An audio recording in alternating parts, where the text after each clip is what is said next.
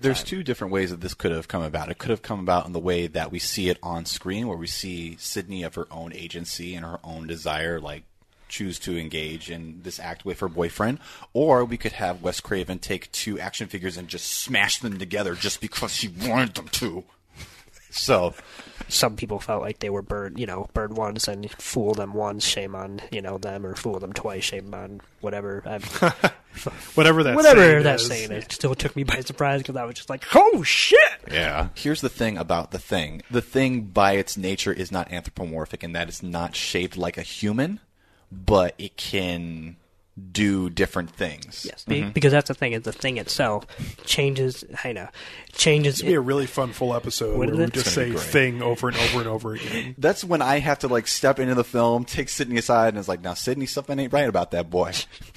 something ain't right about that boy. Okay, what he just said right now, you need to leave his ass. Okay, something ain't right about him. Man, if there is, Then I need to step back if, out. If, if there has ever been a moment that like was asking to get put into the intro for this show, it was that moment right there.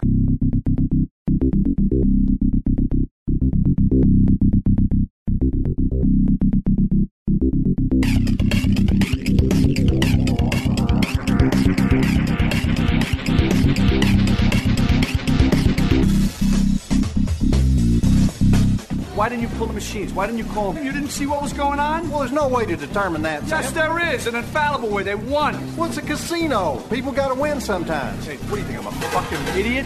Probability on one four-reel machine is a million and a half to one. On three machines in a row, it's in the billions. It cannot happen. Would not happen. You fucking Momo. What's the matter with you? Maybe it was the love of the planets. Maybe it was just my growing dislike for this one. But for as long as I can remember, I have dreamed of going into space. Now that I've met you, would you object to never seeing me again?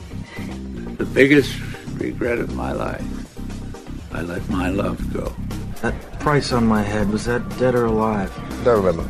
See if he starts shooting. I don't ask you over for dinner and then suggest you give a lecture on the peoples of Mesoamerica or whatever your pre-Columbian shit is. This is my job. This is how I pay the fucking rent. The same gentleman that told me that you tried to get your broker's license also told me that you were a straight arrow. He ran a security check on me. Well, sail on a boat fit for a Bond villain, sometimes you need to play the part, right? First of all, dude, you don't have an ex. Secondly, this is a fucking show dog with fucking papers. You can't board it, it gets upset. Its hair falls out. Walter. Fucking dog has fucking papers. Over the line! Huh? I'm sorry, Smokey. You were over the line. That's a foul. What happened? Did your, did your balls drop off?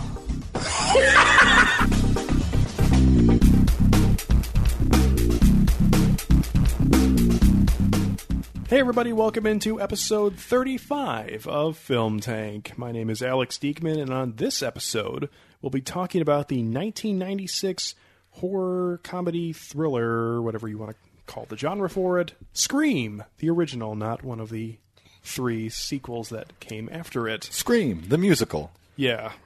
Oh, was there actually a musical of it? No. Oh, I, was, I wouldn't put it was gonna past say. I mean, that seems like a one of those off Broadway. If there was, I would have watched it. Yeah, that would have been good.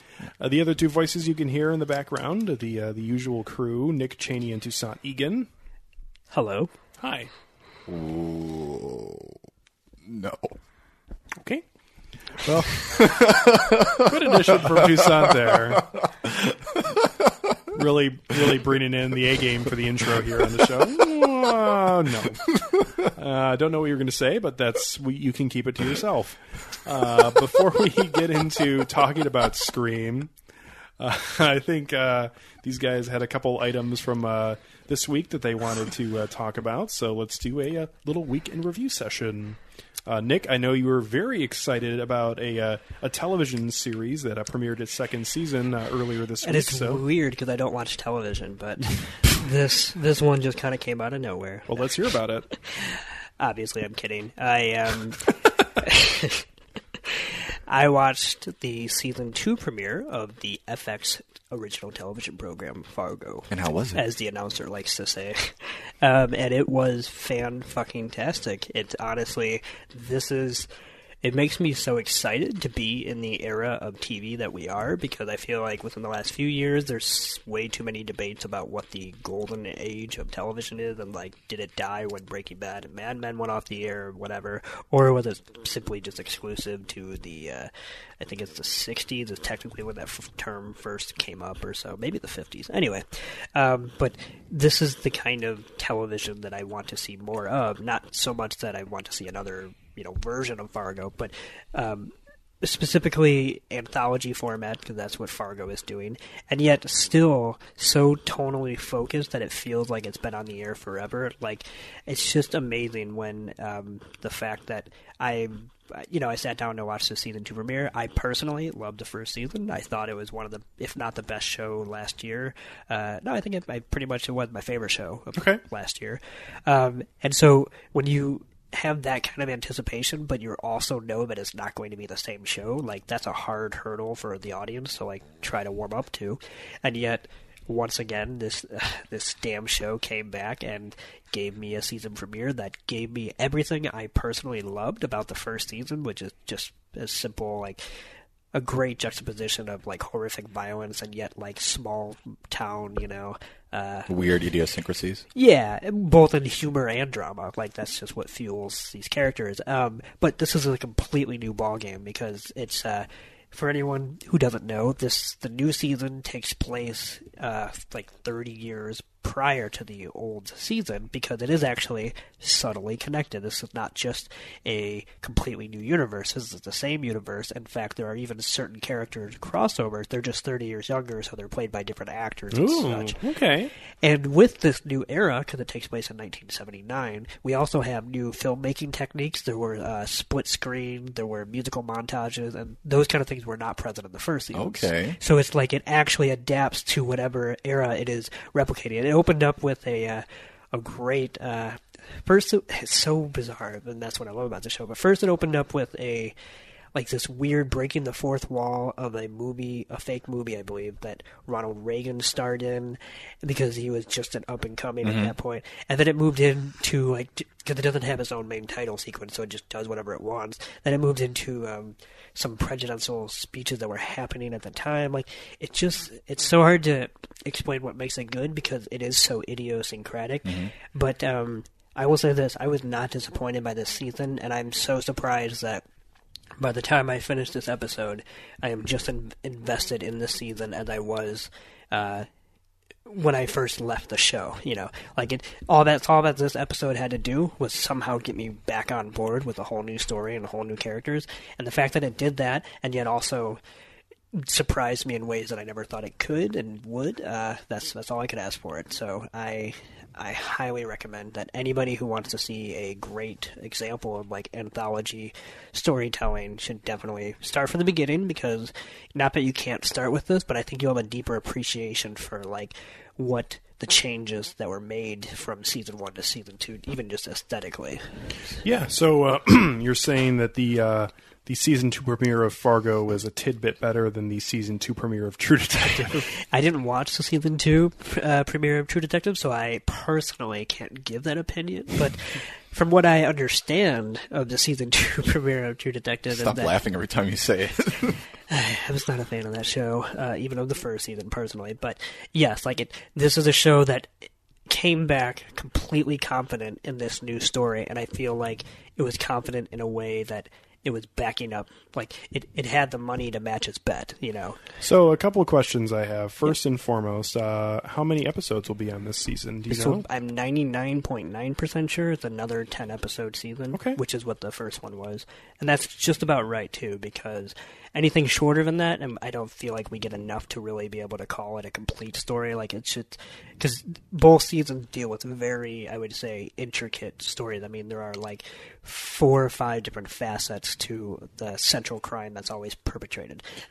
Uh, the other question I had for you is with anthology series, which they seem to be, I, I don't want to say trendy now, but they seem to be a lot more uh, popular than they were years ago. I mean, I, I don't even think you would see true anthology series uh, uh, in, in terms of like normal rotations of television shows up until a few years ago. Well, it depends what you're talking about Okay. because uh, episode anthology series used to be the biggest thing ever because that's of course Well, but but true series where the season anthology. Yeah, that's what I, I guess I was yes. getting at more. No, just because those, those are kind of we call them both anthology series. Mhm. So no, yeah, seasonal anthology series. That's definitely a new recent trend.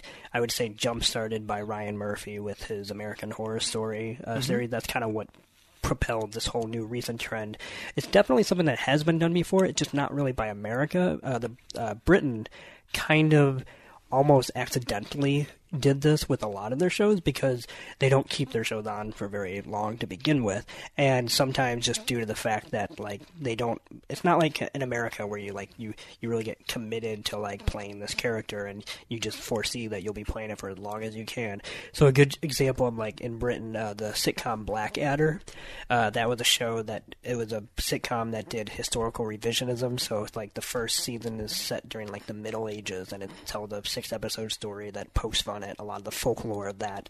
And when you go to the second season they're all completely different characters but they're played by the same cast members Oh. and now it jumps from that to like Elizabethan time and jumps from that to Hmm. uh, something else and then the fourth and final series was like World War II so I mean it really jumps around but they don't connect to each other other than the lineage of the Blackadder family whatever um, but that's a good example of like a show that was changing it up season to season and effectively like they, they were completely different like the first season of that show in my opinion is awful and then they kind of in my opinion course corrected certain things and made it better. But that's something yeah that more like i would say uh, more foreign countries were doing that we were not uh, but ever since ryan murphy kind of jump started it, it seems like this is now going to be a new thing. Well, and it really seems to me like it's an interesting genre because even though we haven't really seen it yet, where a, a series could even like take a whole year off to have a season off, this is something where people won't be pining to know what happened next is next with Tony Soprano or something like that. Where since pretty much the entire show, other than sort of what is connecting the seasons together, which isn't anything really involving the story, uh, it, it could take time to really have a really good instead of just forcing another season down everyone's throat. Absolutely, especially when you have these shows like I'll even bring it back up. True Detective and Fargo are more similar than even people realize because also both of those sh- shows are being pretty much, I would say, dominated by a singular voice. Which in uh, True Detective's case is Nic Pizzolatto, or I believe that's his name, right? Mhm. Um, and in the case of Fargo, is Noah Hawley, and like both of them are like almost all I would say writing, if not all of the scripts for every episode, almost all of them. And so it's kind of like when you when when you're when you're basically asking the same creator to like come up with a different show, you know, every year, and yet somehow still meet expectation. like that's a lot of pressure to live up to. And so, therefore, I, I agree with you in the sense that wrapping up a story at the end of each season makes it easier for us to wait because Fargo took over a year off. Like I think it's like it came last year during like this. Maybe during the spring ish, and now it's coming back this year during the fall. You know? Well, and also too, uh, that's another thing with True Detective. I, I know, I believe they had the same director for each episode in both the first- first, and the second season. Yes. Well, the first season they had Cary Cary Fukunaga. That's uh, correct, Uh, do the and then I believe there was a falling out between him and Nick because he was going to come back. Yes. For maybe even just one or two episodes, but he didn't even do that. I don't think. Uh, Justin Lin directed the first two episodes, That's and uh, John Crowley directed the last six. So. Okay, because I knew that was the thing is I knew believe I believe Justin Lin was a replacement for Cary uh, Fukunaga. Okay. um, and that's why he probably only did two, uh, so to speak. That and he was a little busy with Those uh, first two episodes were really bad.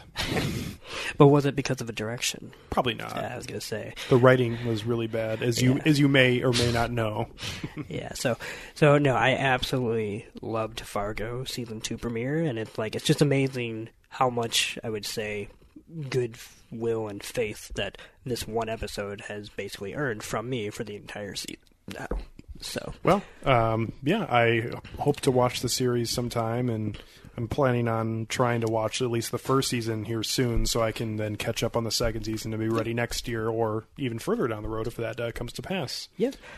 I was going to mention one other thing. Okay. Uh, a film that I watched recently uh, is called A Star Is Born, and it stars Judy Garland. I don't know if you guys have heard of her, but she played a character named Dorothy in a movie called The Wizard of Oz. I've heard of it. She also had some uh, personal life things happen with her. She, as does every human being on, Well, uh, the- on the planet.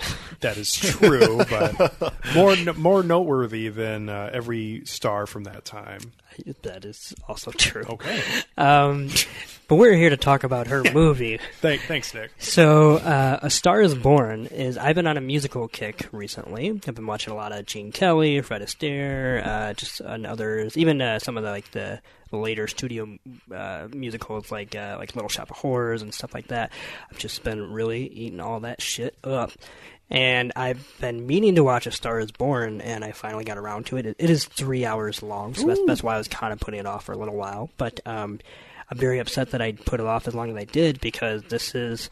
I, had a rule when I started 2015 in my in, in my cinematic uh, journey, so to speak, that this was going to be the year that I was going to initiate a new rule, which was that I was not going to give a five star rating to any film that I was watching for the first time. Because I think the more I started to think about that, you know, like the more I started to realize that, like, even some of my favorite films didn't even start out as five stars right away. So it's like, if I liked it that much, I'll rewatch it, of course.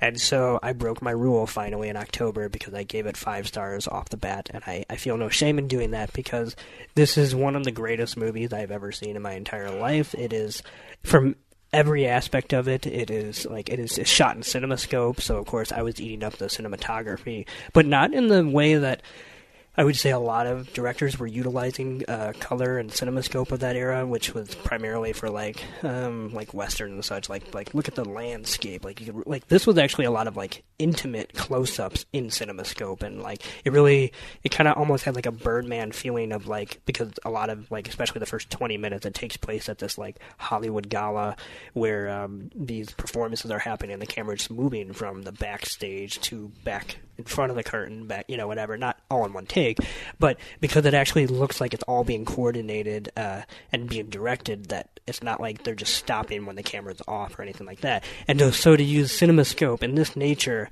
instead of from like just for like establishing shots, um, it just gave it a very weird, like almost like literally like a closer look at this kind of thing from that era that I've just never seen before. I thought I thought that aspect was fantastic.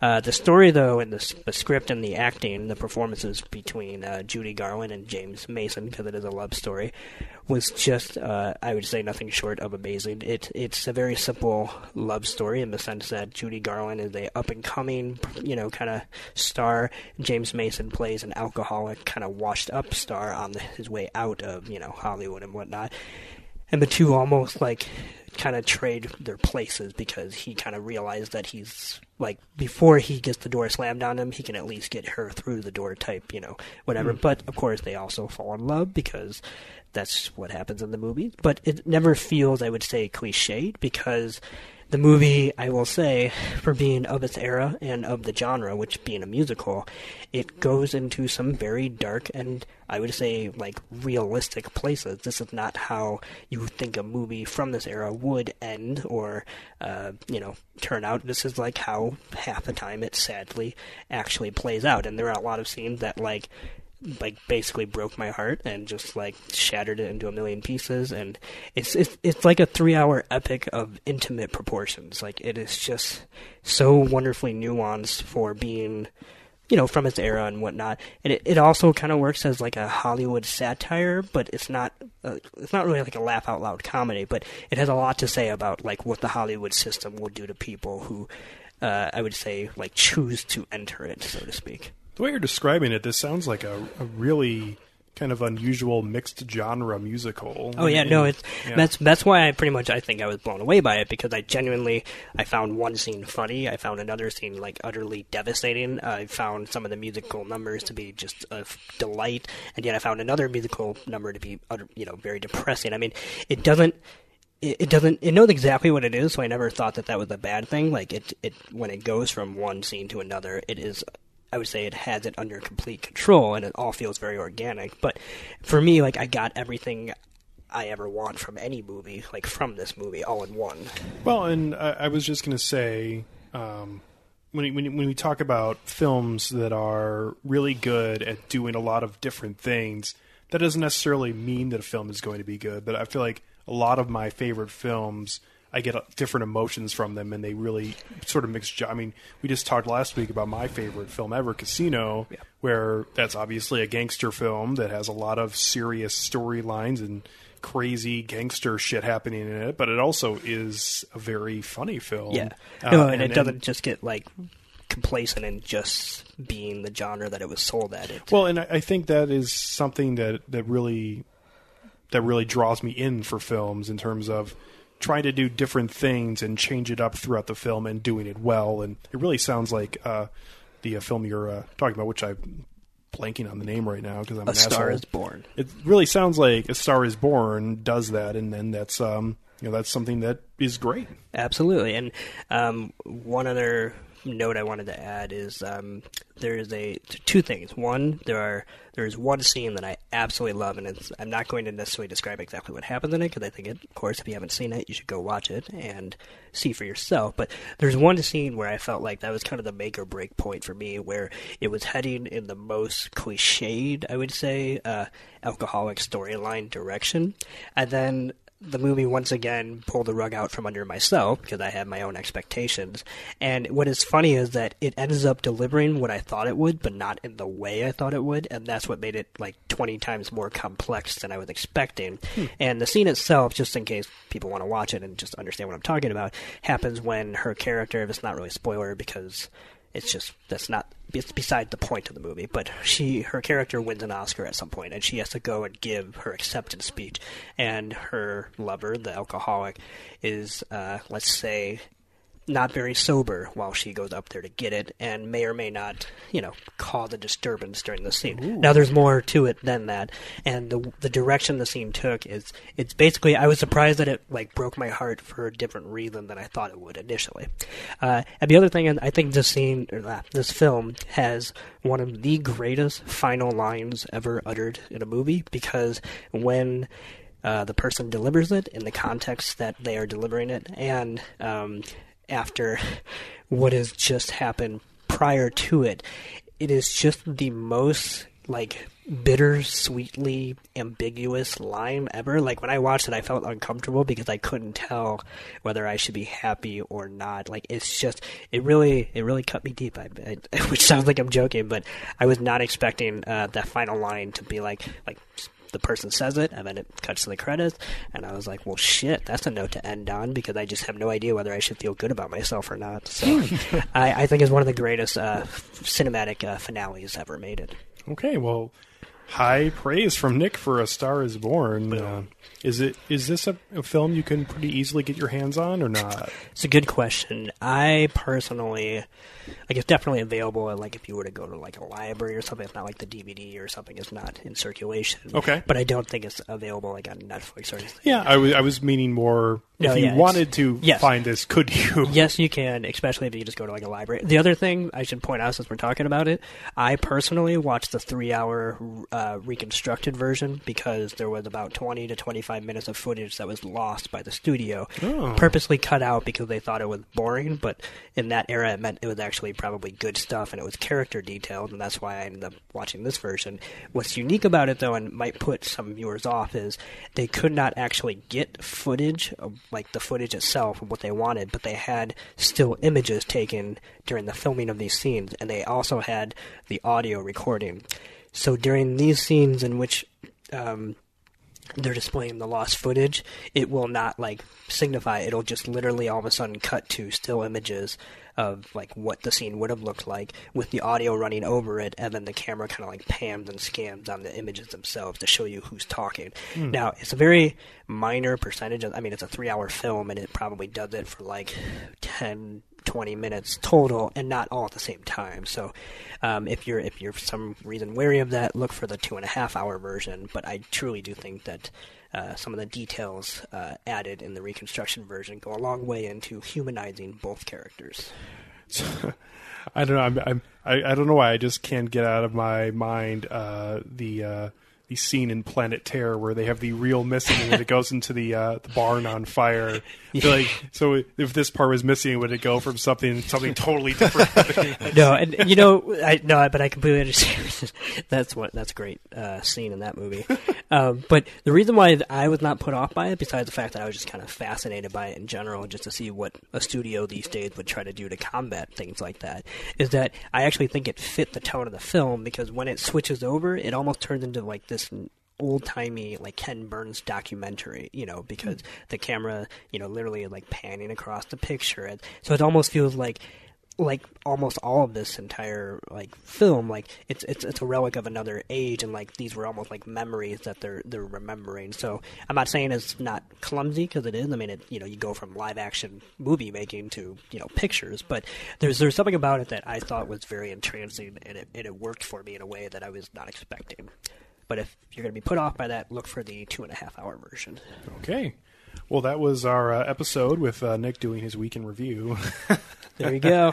yeah, that's all. I'll see you guys later. No, that was that was good. You, you provided good content. That's uh, always what we're looking for. Well, thank you. Toussaint, we're going to invite you back into the episode now, and Oh, I can come back in the room? Cool. allow you uh, to uh, give your opinion now. Actually, no.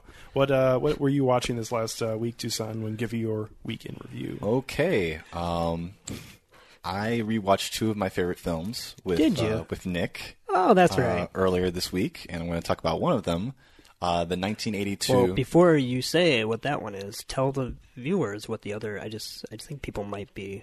what were the films? Well, yeah, like what was the other one that you're not going to talk about? Well, just the, so that way the other one that I that we watched first was 2006's uh, Paprika by Satoshi Kon, who is one of my absolute favorite animators and directors, and that's probably my favorite film of his. I just know if I was a listener and I heard you say that, and then I didn't get to know what the other film is, I would have like you know sent you an angry email. So I was just saving you. Well, thanks, man.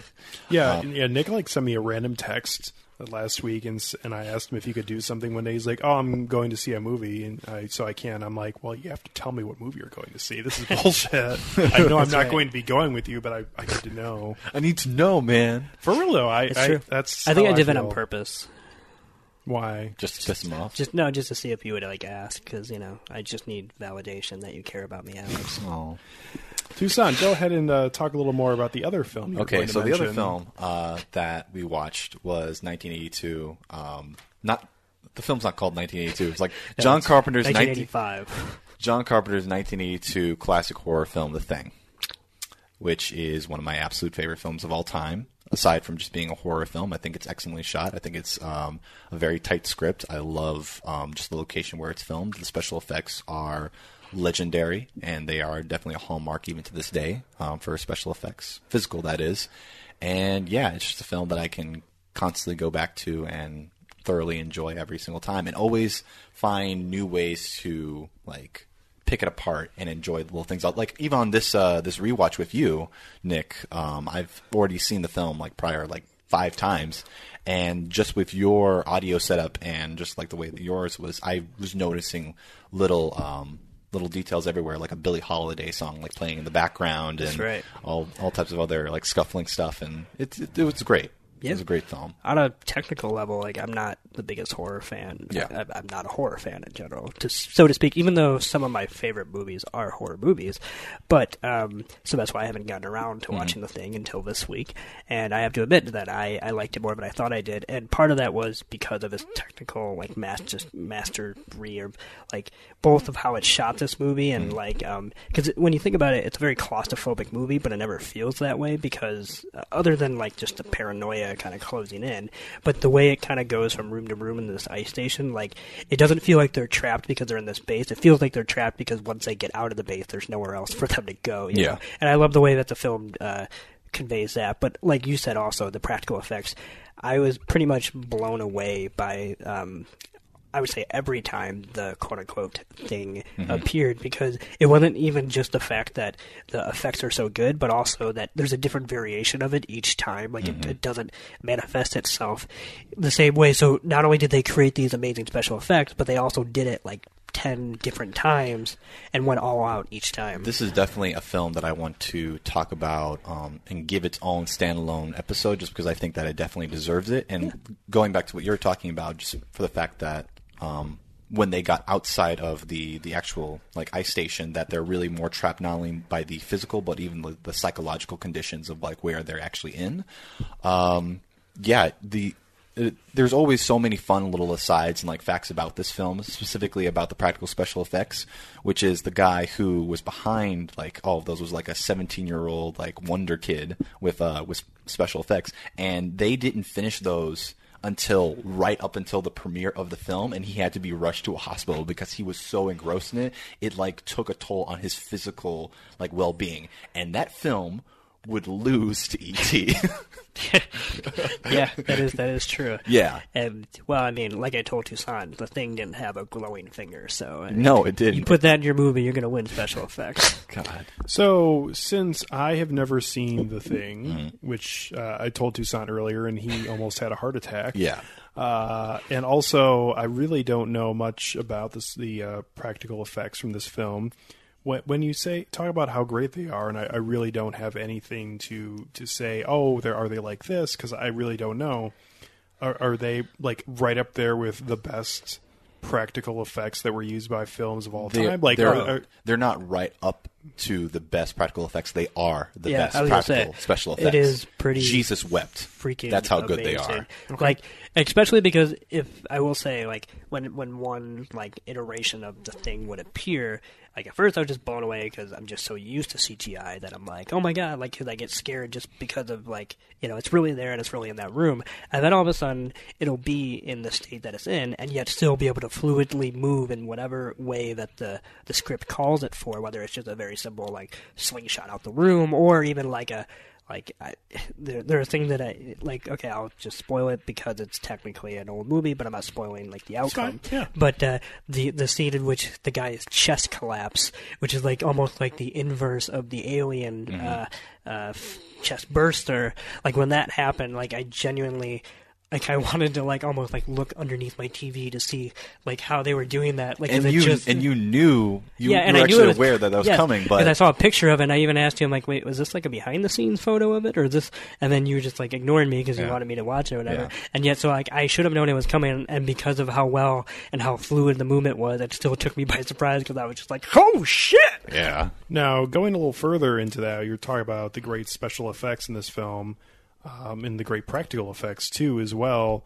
Uh, can you just be a little a little more discreet on exactly what in terms of practical effects? Because I, again, I have no base for what I'm, what I'm at. Creature design. it's, it's creature design. It's it's it's the movement of the the fluidity of the movement of this actual thing. Like I don't know how they actually achieve this with the technology that they okay, so the let's- this is a very crazy metaphor. I think I, I got it. Yeah. Personally, unless you want to clarify your I was question. just going to ask Yes. really quickly if I'm going to try to compare it something since you brought up Alien. Mm-hmm. If you compare the character or the creature creation to the xenomorph from Oh, it's Alien, not even close. Okay, I mean, even, yeah. okay. I think Alien is personally a film, a superior film for me. Like as far as I like that film better. But when you're actually comparing like when that when the xenomorph is on screen, when John Carpenter's The Thing is on screen, like like I, I, I do not want to be in the same room as John Carpenter's The Thing. Whereas you know, big xenomorph just looks like a N- No, no, that's kind of more in a suit. more where where I was going with that. In terms of, are we talking about like the movements that they have, or the way they're able to to move the actual the thing around, or are we talking about the, the appearance of it? Here's it's- the thing I would say about- it's a gross mixture of both. Okay. It's- Here's the thing about the thing, and I know that you haven't seen it.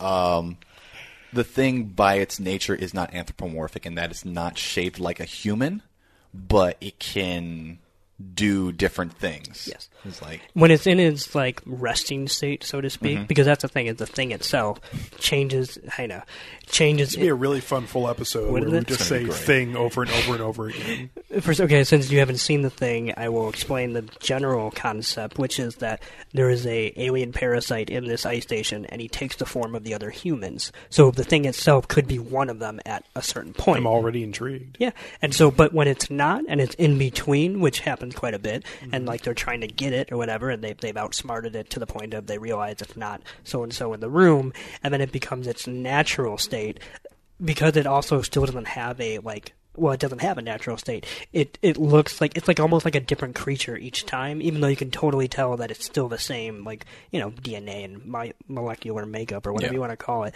But here's a good example of like how I feel about the thing. Like this does for horror what like the Muppets do for like felt puppets. Because when I watch the Muppets, like I. I could see strings in the Muppets, and yet I still just never like personally break that illusion of like, no, those puppets are really fucking singing to me, and it's beautiful. like I just get into it. Whereas and this is much better than like that. You it's not like you're seeing strings or anything like that. But I never once thought I was watching a practical effect. I genuinely thought I was watching this horrible alien like terrorize these actors and this film crew, and you know, so it's it's it's fantastic. Um, I personally did not love it as much as Toussaint did, Mm. but the the special effects are hands down definitely like the best I maybe have ever seen in any movie. Yep, I would definitely recommend it um, every day. It's very good. I, I liked it a lot. Yeah. Okay. Cool. Someday I'll have to get my shit together and watch this movie. We're doing an episode on it eventually someday. All right. Well, I will put a bar- Not be put a put a bookmark in it and remember that. Put a bookmark. Put a bookmark. Put a in it. pin in it. Oh dear. So this uh, this week, uh, I really didn't watch uh, that many films uh, other than the uh, film we're going to be talking about here in a few minutes. Uh, I did, however, watch the second episode of the HBO original series, The Leftovers, which I had watched the, the I guess I should say, the second episode of the second season, as the first episode in the second season premiered a couple weeks ago.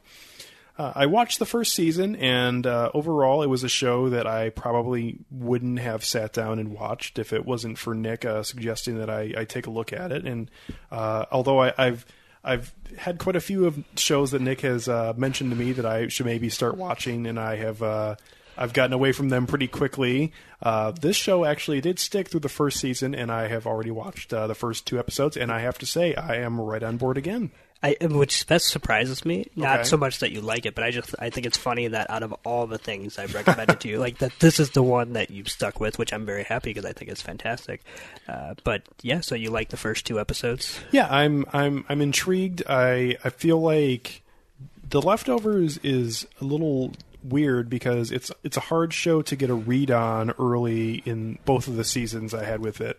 It was I guess it wasn't as hard in the first season because it's completely new and we're learning about the characters. It feels natural to be disoriented. That's true. Yeah. But now that we're in the second season, and honestly, there has been major changes that have been made to the show. They they've moved to a completely different location than where the first season took place, and only a handful of the characters from the first season have made it to this ne- second season. So it's it's it's very much the same show, but it's uh, it's, it's it is quite different than uh, in, in terms of setting and in terms of uh, the characters in it Oh, yeah. in the first season, and I I just really not quite sure how to feel about it yet, other than I really did like the first two episodes, and I'm intrigued where it's going. But I feel like it's a very um, interesting setup that I, I really won't know how to feel about until the season's completely over. Which I feel like you just you I guess you could say that about most other television shows, but I feel like this more than other TV shows I've sat down and watched were at least live instead of watching them previously and marathoning episodes.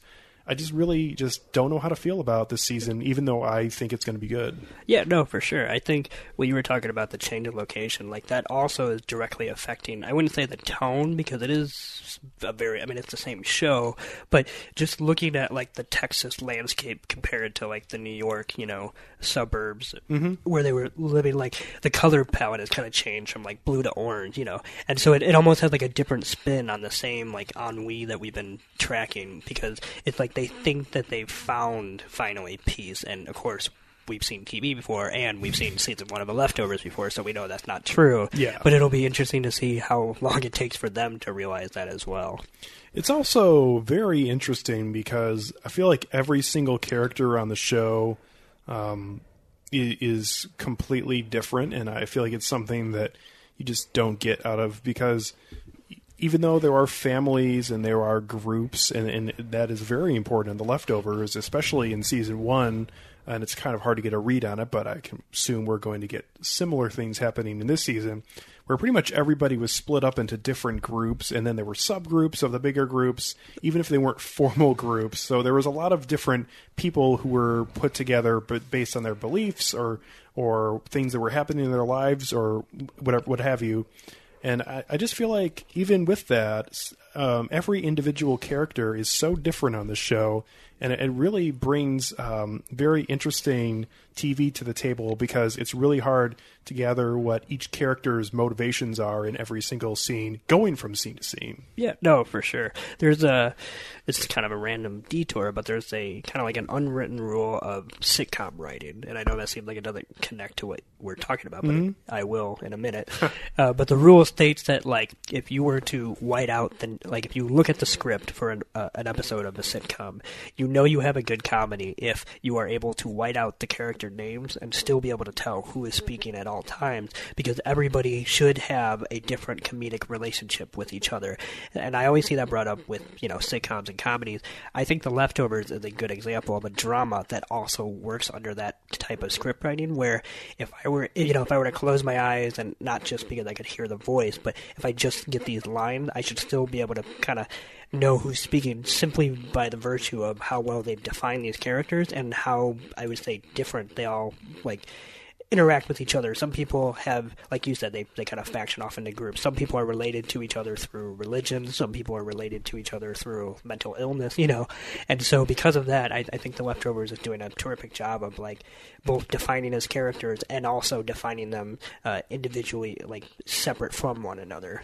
Yeah, and it, it's it's been honestly made for really really great TV so far through the first. Uh, I guess it's been twelve episodes now with the the two episodes. I think there were ten in the first Yep. season, and uh, I'm I'm intrigued going forward. Uh, I do have the one thought, uh, and I've had these this sort of same sort of thought throughout uh, the the series so far. But every episode that moves forward and uh, events that happen in every episode pretty much uh, has got me thinking this, and I, I, I don't think this has happened yet because honestly, it's not a popular enough show to really uh, lend itself to this.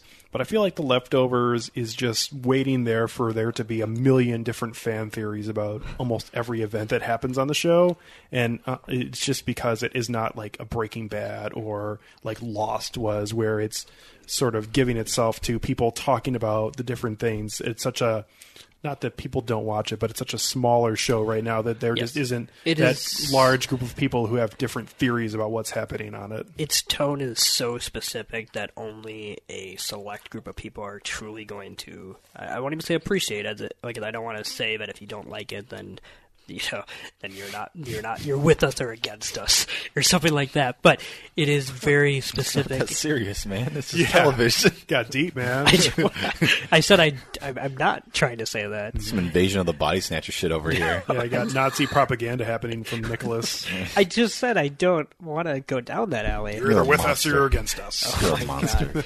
You know what? It's like you guys aren't even listening. Okay, but what I'm trying to say is, separate from that I- idea, is that I think that this is such a specific show. Like, only one out of every five people you recommend this to will actually like it because Mhm. of what it's doing. It can be very off-putting, both in its bleak tone, and not everybody obviously wants to watch a lot of. Now, I will say season one had a lot more of this than so far season two, but we might just be heading in that direction.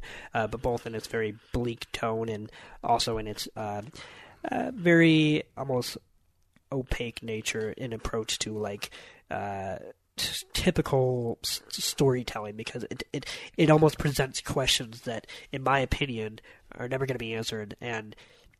I won't say should or should not be answered, but that it should not be the appeal of the show, so to speak. I suppose, but I, I feel like there are so many different things that could be happening that I feel like this this show would create questions that people would have, and because every single person has their brain works in different ways, uh, it would create different thought process with with uh, each individual person. And I know talking with you, you and I have had different. I know You're either uh, with me or you're against me, Alex. Yep. And I- I, know Nick, you you've tried to at least so far take everything with the show at face value. Where I've already tried to make some leaps on certain things, and we, we won't get into specifics because it's you know if you don't know anything about it. But gonna sound like gibberish. yeah, I guess so. But it, you know, there are so many little things that happen in the show, uh, and it's just. Um, I I think it's just very interesting, and, and I, I do wish more people watched it, just for the sole fact that I, I, I would like having conversations with more people about the show. People that aren't me. Well, no, I, I don't mind that either, but that's what I'm saying. Like, I'm reading between my lines, Alex. well, that's you're just didn't hear anything I just said. Where I just said, oh, kind of every- like 20 seconds ago when you guys came after me. Yeah. Oh, for fuck's sake, pew man. pew. Yeah. That was me firing off pistol guns from my fingers. I know. We know. Okay. Well, you just missed what I said, but that's okay. That's fine. I'm so sorry then. Okay. What? No, when I was saying that different people have different thought processes, thought processes, pardon me, uh, that it would be awesome to get different people's perspective on the show. And I don't think enough people, especially enough of just casual TV viewers, will sit down and watch the entire series that you'll be able to have that sort of conversation like happened with Lost or something like that. Agreed. Yes. Okay. And I also think part of that is not simply because of the leftovers, but it's funny that you mentioned Lost, and this is a whole other conversation. So I, I don't want to open up a can of worms, but I think it's interesting that you just ended it almost with Lost because I feel like Lost was the creation and the destroying of these kind of fandoms of like it's not that they don't exist because they absolutely do. You, you, there was a lot of crazy people that watched Mad Men and Mhm. were like, "Oh, she wore that shirt. That means Charlie Manson's going to kill her in the next season." No, seriously, these, these were legitimate theories. Hmm. Um, and um, but I think Lost is actually the very reason why we don't see people flocking to this kind of storytelling as much anymore because some people felt like they were burned, you know, burned once and fool them once, shame on you know them, or fool them twice, shame on whatever. I'm, Whatever that whatever saying that is. saying is. You know what I'm It's saying. fine. So anyway, I just think that's kind of funny that it's both the birth of a lot of shows trying to imitate Lost, and yet also the idea of uh, of people not responding well to these kind of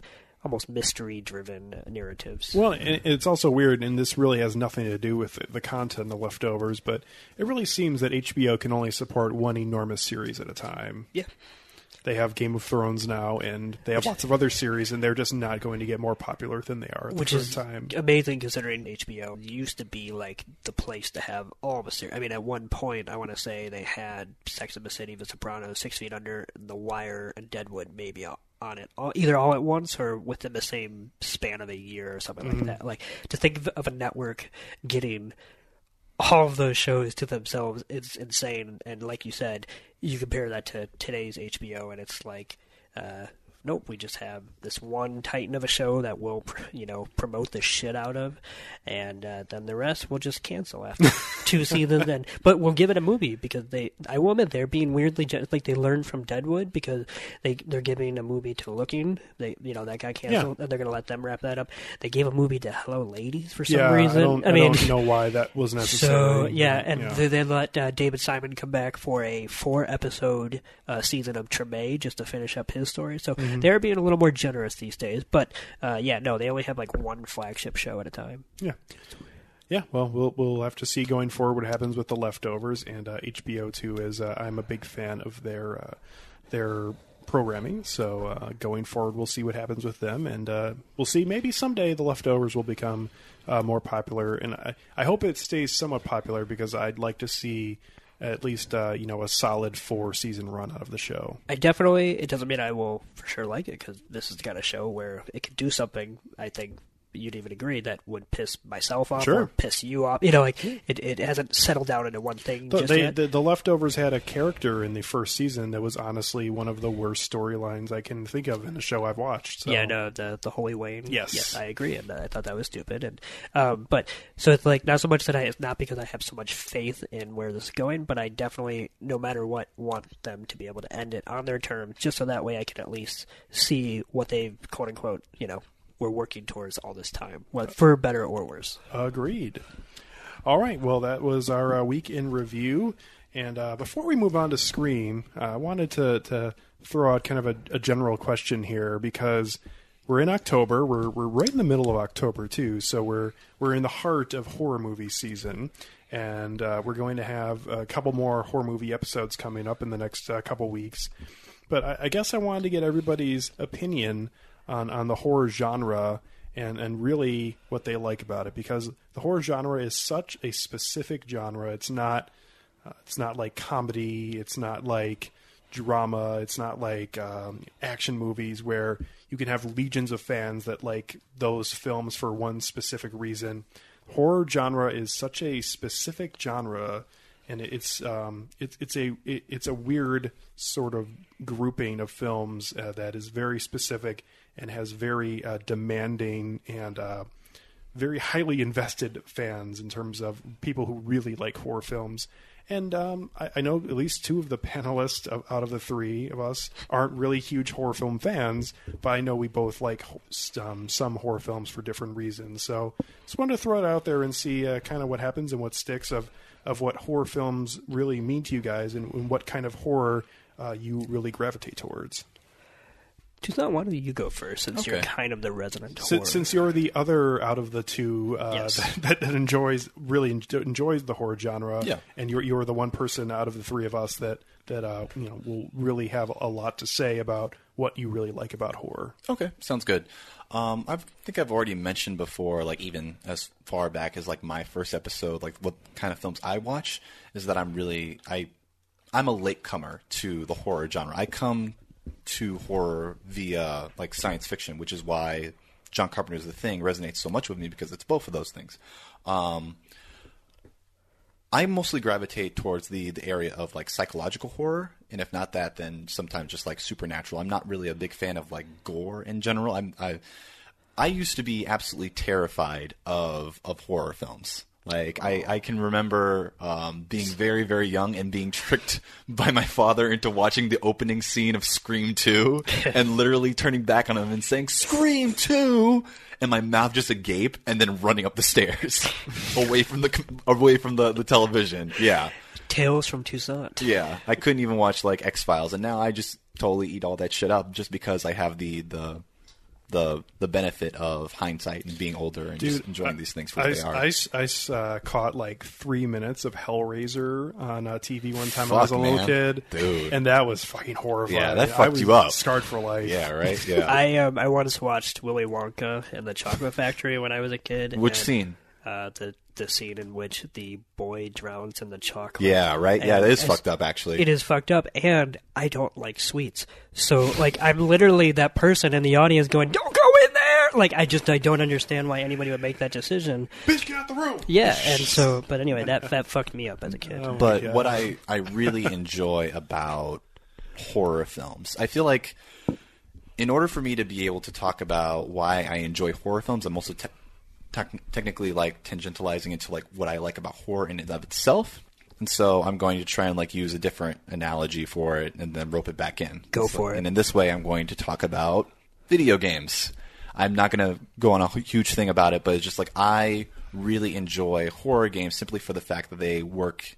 They, they are antithetical to the typical gratification of a video game, which is empowerment. Whereas horror games, like some of the best horror games, like Silent Hill 2, work towards disempowerment of trying to break the barrier between you and that character and they deliberately put you into an everyman role where that whereas you have the ability to fight back but you suck at fighting back. And so it's always a last resort. You have to find ways to outsmart or subvert or or solve problems with your head instead of like with your fists.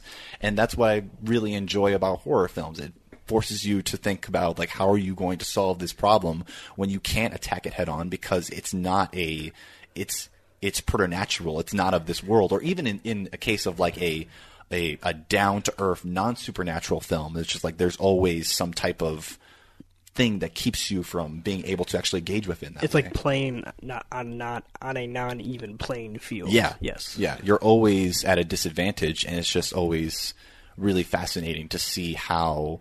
And, and, and really, like like horror films on on a whole are just masterpieces of aesthetic nuance and aesthetic like like everything about it, from the sound design, from the from the location, from the editing, from the the costume design, especially the practical special effects. I feel like that is where all the stuff that's usually in the background of films is pushed to the forefront, and I absolutely love that shit.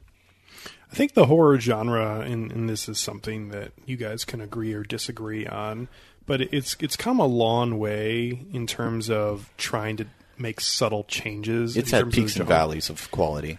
Well, yeah, and, and I would agree with that as well. But at the same time, uh, we've gotten to the point now where uh, horror, in terms of, is not a mainstream genre that people gravitate towards. However, there is seems like a like almost like a, a worldwide acceptance that yes, there are all of these things that happen in horror films. There have been many horror films pretty much made to poke fun at the genre of horror, and now we've seen some films try really hard to both go back to what horror uh, has done all the time, but also trying to package it in a different way.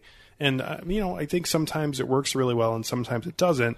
But I feel like at least now, somewhat uh, in the 21st century, we're seeing the genre sort of try to push a little bit into uh, a different direction than it has been in for going for however long the genre's been a, Hor- a thing. Horror has been around for as long as, as motion pictures have really been around, almost I think.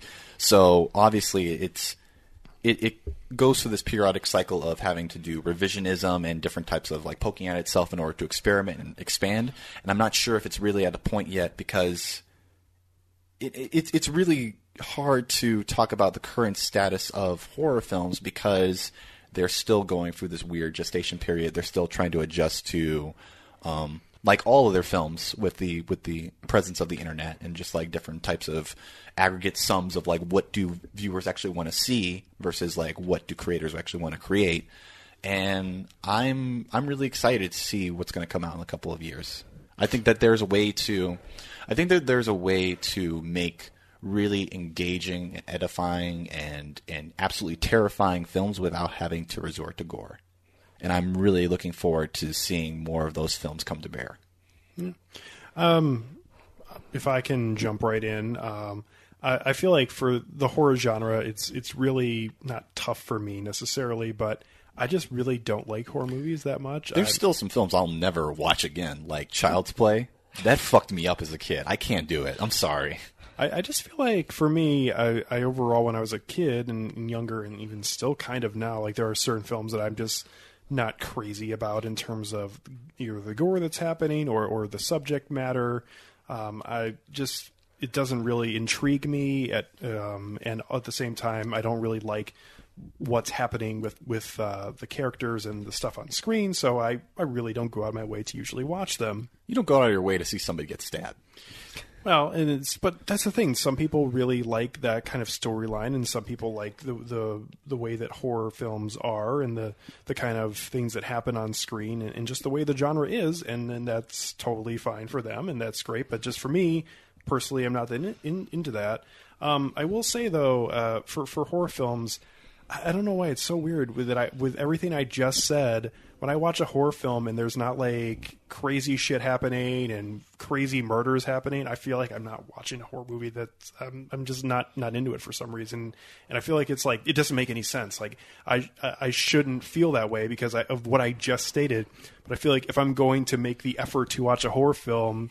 I want to get my money's worth. I want to see some shit that makes me feel really uncomfortable. if I'm going to sit here and watch a horror film, I want to watch fucking crazy shit happen. I want to watch somebody's face get ripped off by a fucking uh, what was the uh, the name of uh, in Saw that kept uh, the, re- the a recurring reverse bear trap. Yeah, the, I, I want to see someone's head get exploded and that kind of shit. Yeah. I, I don't know. It, The it- ice it- blocks. It doesn't make any sense, but I, I want to see things like that happen. So I, I guess that's why I've, I've gravitated and uh, watched the entire Saw series because I, I enjoy uh, that kind of torture porn for some reason. And if I'm going to make an effort to actually watch the film, I want to see something like that. And also, too, uh, when it comes to the, the horror genre, I, I, I and it, it's really hard to say, but I, I like films that get into more than just one single um, antagonist because I feel like that is something that is very important to the horror genre where there is one voice, one person, one thing,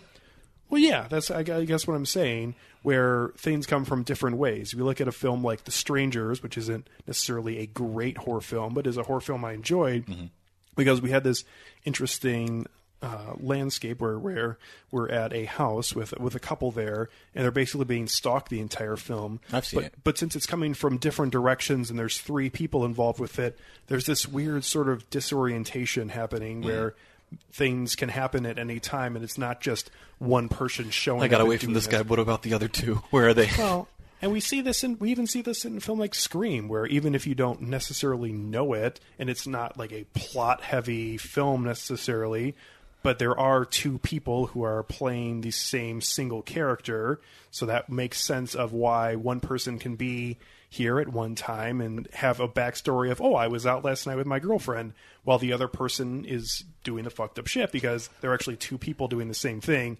And I, I- I just like that. I feel like it, it really brings to better storytelling and at the same time it's not that's the same old oh here comes Freddy Krueger he's gonna fucking fuck you up and stick his fucking you know, Claw claws hand. into your face Yeah. so yeah I don't know I have a really weird feeling and a really weird relationship with the horror genre and I don't know I just um, I, I don't really love it but um, if I'm, I'm going to watch it I, I want to go all the way I guess okay That makes sense.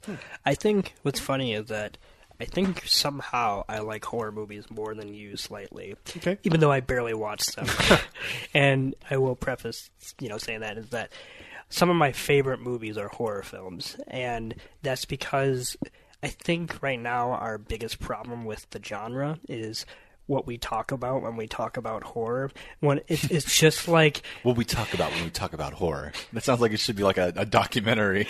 I was uh, technically ripping off the Raymond Carver story. Yes. yeah. Okay. Yeah, you actually did this last week too on the episode. You you had something. Like, well, this is what we talk about when I we know. talk about It's this. my favorite go-to uh, phrase now. Yeah, you but just love Birdman. You can just come out and say it. I Come do on. like Birdman, uh, but but I'm genuinely serious because what what's funny is that we don't acknowledge that horror is just like comedy, and that it's mm-hmm. the most subjective genre out there. And yet, when we say we go see a horror movie, just like when we say we go see a comedy movie, what's the first thing somebody asks you? Is it funny? The same thing happens when you say, "Oh yeah, I just saw," and you name a horror movie. Like if it's new, you know, the first question is always, "Is it scary?"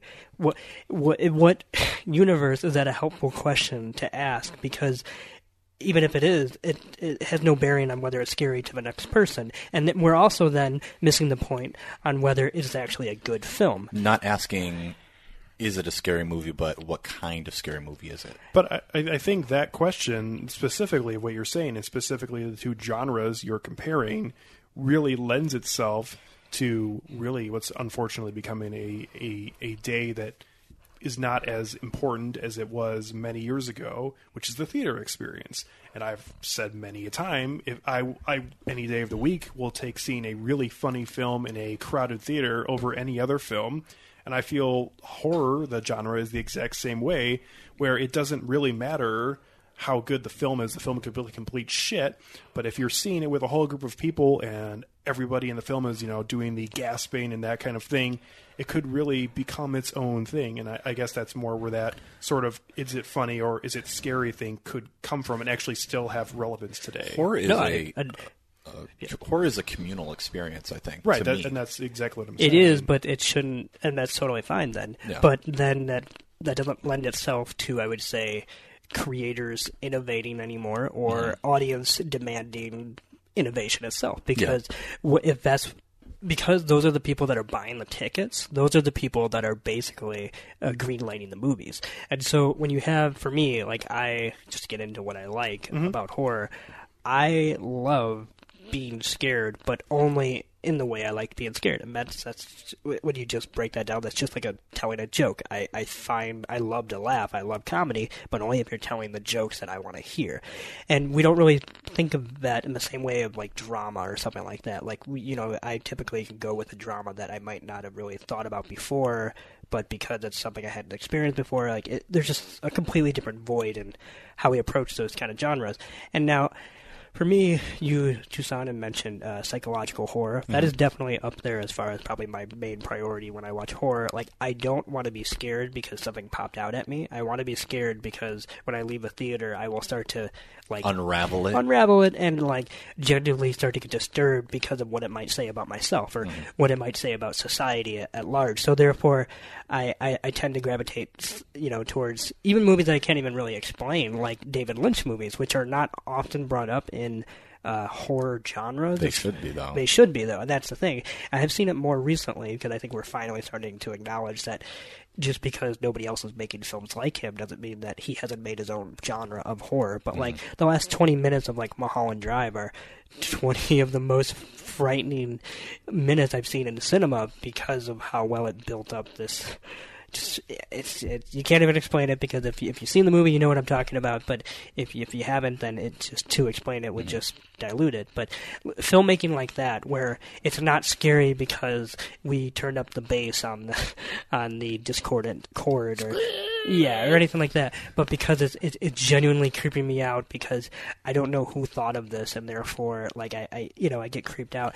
The other thing um and sometimes the absence of of sound, like the deliberate like reduction out of out of sound effects, is also really unnerving because we're so used to having those those audible cues in order to like see is like should we be wh- when is the drop going to happen? Oh, Like yeah. like it's like the the horror version of dubstep. Like when's the drop going to happen? When's it going to jump out and kill him?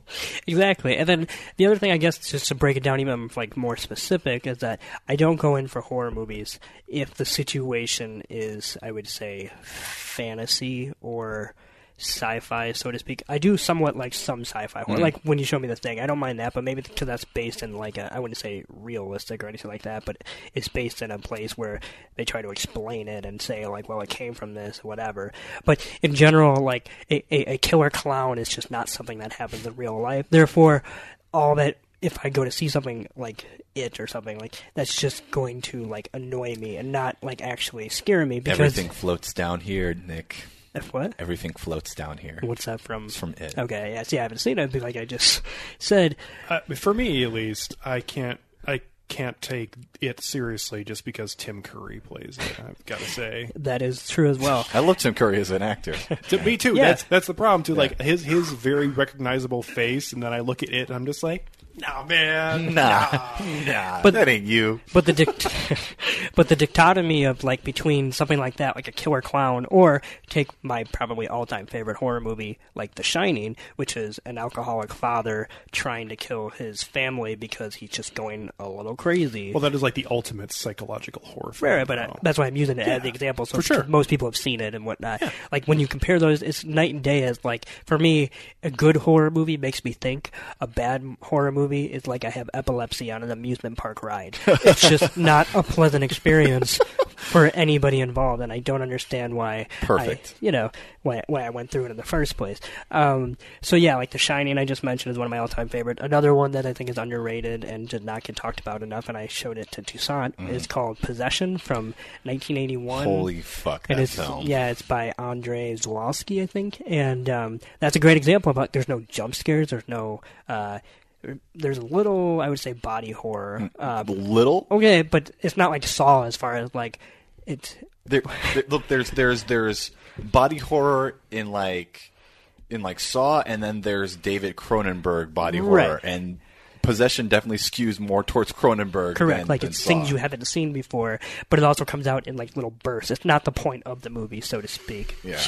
um, but that's a good. And then the other little subgenre of horror that I do like, and we're gonna get into that today, is I, I do like horror comedy because half the time, at least then, m- most of the time, I would say the film is self-aware enough to both dig at what's actually scary about these situations, and yet also not get too far up its own ass, uh, unless you're watching Scream Three, uh, when it comes to like examining what works about these kinds of stories and what doesn't. the the thing about horror comedy too, which uh, obviously those two genres put together um, in, just by themselves, they don't usually lend themselves to really uh, good script writing. But I feel like if you're if you have a really good horror comedy.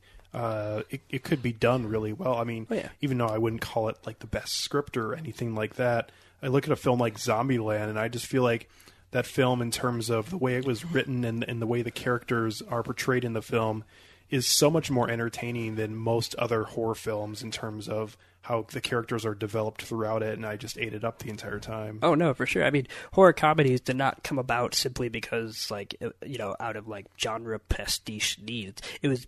I mean, it's simply because horror and comedy, in my opinion, are not that far from each other psychologically speaking. When you are scared, you're either going to scream or you're going to laugh because you just your body cannot cope with what's happening. So that why the two the two meshings between. Um, sorry, you're laughing. So Oh, no, am I- I scaring the shit out of you, Alex?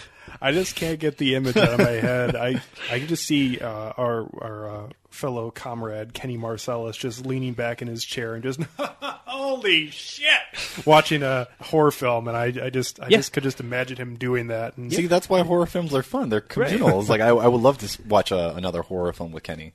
yeah, that that will be great, and I believe he's coming back. Yeah, two weeks he will be on our on our episode. Where we'll be talking about all seven Saw films.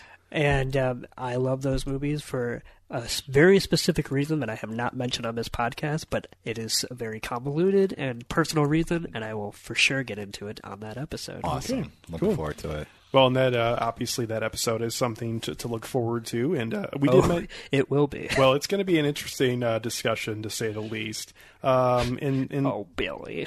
Oh, Billy. That's going to get mentioned a few times on the episode as It's just- well. the intro is just going to be all of us going, "Oh, Oh, Billy." Billy. Billy. Uh, so that's something to look forward to uh, as we're wrapping up our uh, discussion talking about horror films. Uh, we did also mention, but I'll, I'll mention it again now too. Uh, next week, Sam Shamara is going to join us again as we're going to be talking about another uh, an, another new film, which is good, uh, and that is uh, Guillermo del Toro's Crimson Peak.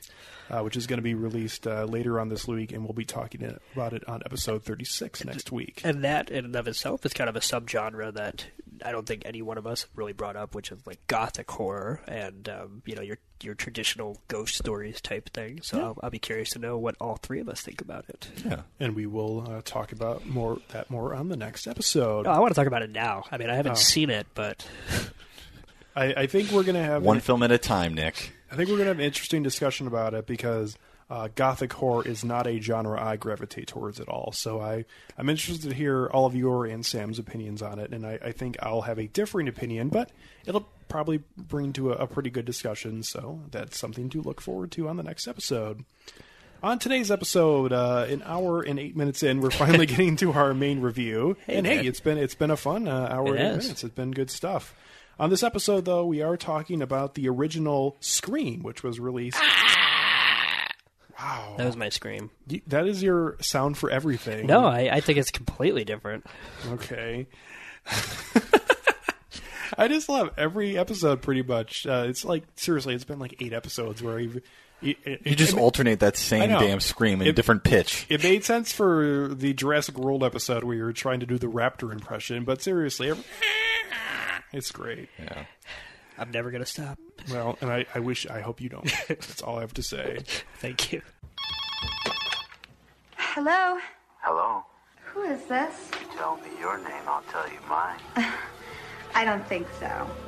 What's that noise? Popcorn. You're making popcorn? Well, I'm getting ready to watch a video. Really? What? Oh, just some scary movie. You like scary movies? Uh huh. You never told me your name. Why do you want to know my name? I want to know who I'm looking at.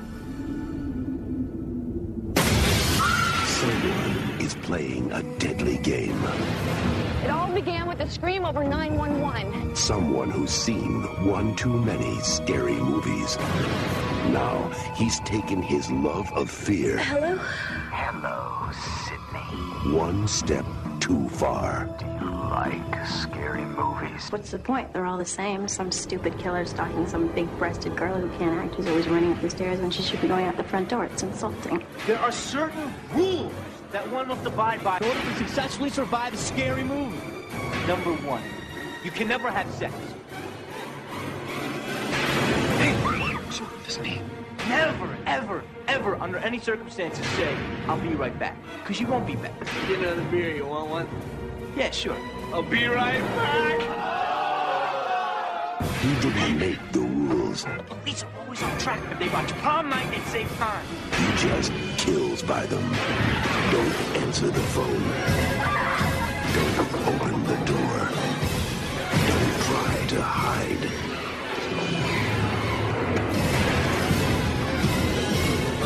Everybody, the suspect!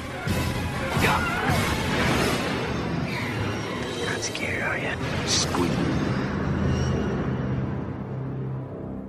Uh, to give you a description of the uh, the original 1996 Scream, uh, attempting to cope with her mother's recent murder, Sidney and her horror movie obsessed friends are Sidney. stalked.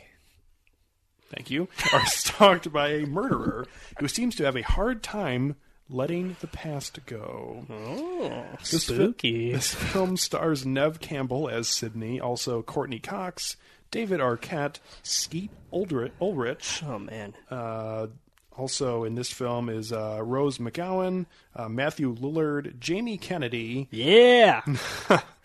uh, Drew Barrymore, who is in the first scene, and uh, I have to say uh, my favorite part for sure of the film uh, is the guy who does the voice uh, of of Ghostface, and that is Roger Jackson. He sounds like Jack Nicholson doing like an ASMR video.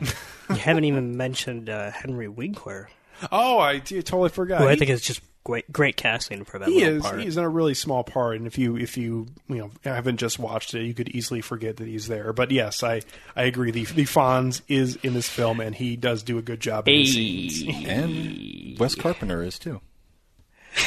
yes there is a line uh, referring to uh, other horror films and I, I believe it is uh, rose mcgowan's character who says well it's not like one of those stupid wes carpenter films Yeah. I also do like uh, before we just get into uh, general overall thoughts. I think there is a, a line we talk about this film being self-aware of the horror genre. Uh, there there is a line uh, where she talks about those stupid Nightmare Before, Nightmare on Elm Street films, which. Uh, Nightmare on Elm Street was a Wes Craven creation, Yeah. so Yeah. uh, I, I feel like that's something that hey, you know what? Even though he didn't necessarily uh, have much involvement in the sequels of Nightmare on Elm Street, kudos to Wes Craven for being able to take a, a, a little bit of a jab at himself in, in one of his own films. And hey, you know what? oh, absolutely. Um, you know, more power to him because, as as we know, there are at least one or two people in Hollywood who have their head up their ass and think they are above that kind of thing. So For sure. No, I think what you're touching on should I guess should I yeah, go ahead, Nick. I don't mean to. Jump but right in. What you're saying is what I love about Scream, the, the franchise, and specifically this original movie. But is that he, it's not just a horror comedy to be meta and gimmicky for the sake of it. It's a movie that makes everybody complicit in its own like violence and mayhem. Like nobody, like is basically spared from his, and I'm sure that's why I included it from the director that's making it to the audience that's watching it because there there are sequences in this film that I, I absolutely love. Not because they're even, I wouldn't say that they're, I would like that they're even that laugh out loud funny or that like spine tingly terrifying, but just hit that sweet spot of like getting somehow to be both. Um, at the same time, like the scene in which uh, I love, I want to, I forget the names, but when Jamie Kennedy's character is like on the couch and drunk and watching the um, the scary movie. Mhm. I, I don't know which one he's watching. He's is he watching- watching Halloween? I don't know. He was just watching a scary They were, movie. I was gonna say they were talking about Jamie Lee Curtis at one point, but I think he may have switched over to another movie. But Yeah. anyway, uh, when he's doing that, and of course he's the rule follower, and he's the Mhm. one who's seen so many horror movies. Which is up until this movie, that was like the complaint about so many horror movies was that it's like no character in a horror movie has ever seen a horror movie. So this alone is a is, a reaction to that mentality, which is another reason why I think it's great and kind of a trailblazer. But it also gets to have its cake and eat it too, because when um, when he's doing that whole drunken rant, whatever, and he's like literally yelling, "Look behind you!" at the at the TV while Ghostface is behind him. No, look behind you. Well, then we also have another layer added to that because then there is also a camera inside the house in which the uh, the cameraman from who's like the Gale Weathers sidekick is also watching this happening, and then he's freaking out. So I love that this basically does like make the audience complicit too because it just kind of says like, why do we watch these horror movies where everybody makes the wrong decision? Can I just throw something in? Yeah. It's really stupid, but I just love every time in this film. Where uh, we first see the cameraman and Gale Weathers, and they're going towards trying to get an interview uh, at the school after the the original scene. Yeah. and she's saying, "Jesus, get your shit together and move." And he's like, "My name's not Jesus." Sorry, No, that- that is a good line. Really Yeah. dumb, but I, it's it, one of those things in this film that they, they stick a lot of those little things in, and I, It's the little yeah. things. Uh, yeah, they- like uh, for sure. the the Wes Craven uh, cameo with uh, Principal Fonz, who's looking out and he sees uh, Wes Craven, uh, the the janitor dressed up as as Freddy Krueger. Yeah. yeah. And I like how uh, he calls him a prick when he leaves. Like he's like, but I forget what he asked him or something like that. But he's like, "Oh, I'm- Who's there?" Yeah, and then he's like, "Oh, I'm sorry to bother you." And then you just hear the janitor uh, Yeah. say "prick," and then yeah. Um, but yeah, okay. Going back to uh, the other reason why I, I personally I love this movie is that, like I said, I think at times this movie is honestly one of the scariest movies I personally have seen. And at the other, like we're talking about now, at other times it's also like one of the funnier movies I've ever seen. And it gets to balance these two things. And some scenes I would say are devoid of like if it's like f- let's take the opening scene uh, with Drew Barrymore. For me, that is ma- basically the best ten minutes of like the horror genre I've ever seen personally. Not not uh, like in my professional opinion, whatever that means. Um, that is the genre at its most playful and yet in my opinion downright terrifying because it is actually depicting something that in my opinion is legitimately scary. It if you are home alone and somebody is just going to fuck with you Hello. for no other reason and this? with no real context like that is terrifying that is something that i could legitimately see somebody doing even in the age of like caller id or whatever Mhm. like that's just something you just can't get away from and um you know, more so than like what I talked about earlier, like killer clowns for the sake of it, or like the ghost of a spirit, you know, come to haunt you. Like these are the kind of things that people would do as a joke, and that's why it becomes scary because like she believes it's a joke at first, and so that's I, the horror of like that light bulb going off in her head that this is not a joke. This is, you know, like I've seen this movie before, so to speak. Like that's what I feel like actually embodies what this movie does so well in the horror genre. I really enjoy the rhythm of that first conversation just because I I love love Ghostface's like voice. And I love the fact that she actually has like a a a, a canister of Jiffy Pop, which is supposed to be symbolic of the like the rising tension, and when it's on fire, then it's the climax of like the horror that's actually going on in that scene. Just the fact that he's just like, "Who are you talking to?" It's like, "What are you making? Popcorn? Popcorn?" And I was like, "I only see popcorn at the movies." It's like two degrees separated from a fucking Sears commercial. It's it's how it's how like like sugary sweet it is, and then it just takes a fucking turn, and it's just I'm gonna gut you like a trout. Well, and, and what I was going to say about that scene, and this is even more of a, a thematic thing, um, and I'm it, it's hard to say because this is 19 years old now, which is Holy shit. sad to say. God, and I didn't go see this, and I didn't really know anything about it when it came out in the theaters when I was nine years old. Uh, however, I do know that Drew Barrymore was the, the biggest star going into this film. Yes. And I, I'd be interested to see what the original promotional material was for this film. to my knowledge, that was like the big shock of the opening scene. Which- and- she was on the cover, I want to say. And, and I believe that Fucking is Jada correct. Pinkett Smith was on the the cover of Scream 2, and she gets killed in the first scene too. Well, that's that's where I'm going though. Is is this does something that was this was something that was really done not necessarily for the first time, but really done almost to perfection by Alfred Hitchcock in Psycho, where you have your main star who people are going to see, and they're just like, oh, it's lovely seeing them, and I'm going to see a film about them, and they're going to be the main character. And then the audience gets surprised of holy shit, the main character in the film is killed off, and obviously it's a lot sooner in Scream than in Psycho. But still, it's the same kind of concept where you think you're going to see a movie about something and it totally throws you off after the first 10 minutes. Right, which is like that's how you effectively set up tension because until you stop playing into audience expectations, the audience will always be another step ahead. So it's kind of like, you know, um, once she is killed off, personally, like the first time you watch it, you can, I would think, reasonably expect that anybody is fair game after that point. And they are. Right. And even though Neve Campbell's character becomes the de facto main character and she survives all the way to the end and into the other movies, like when at least the first time you're watching it, like you can you would have legitimately had that reaction of like, well, I mean, is she going to get killed off now? Because it's just that's that's how you uh, yeah, like I said, effectively set up horror. Um, what are your guys' general thoughts? My thoughts on the film are that I haven't seen this film in over ten, over ten years, almost fifteen years. I haven't seen this since Whoa. two thousand. Yeah, and I remember this film scared the shit out of me when I was a kid, and honestly, it didn't scare me now. Hmm. Um, I, I don't know how to how to feel about this. I don't know if Scream has aged as well as um, Scream Four.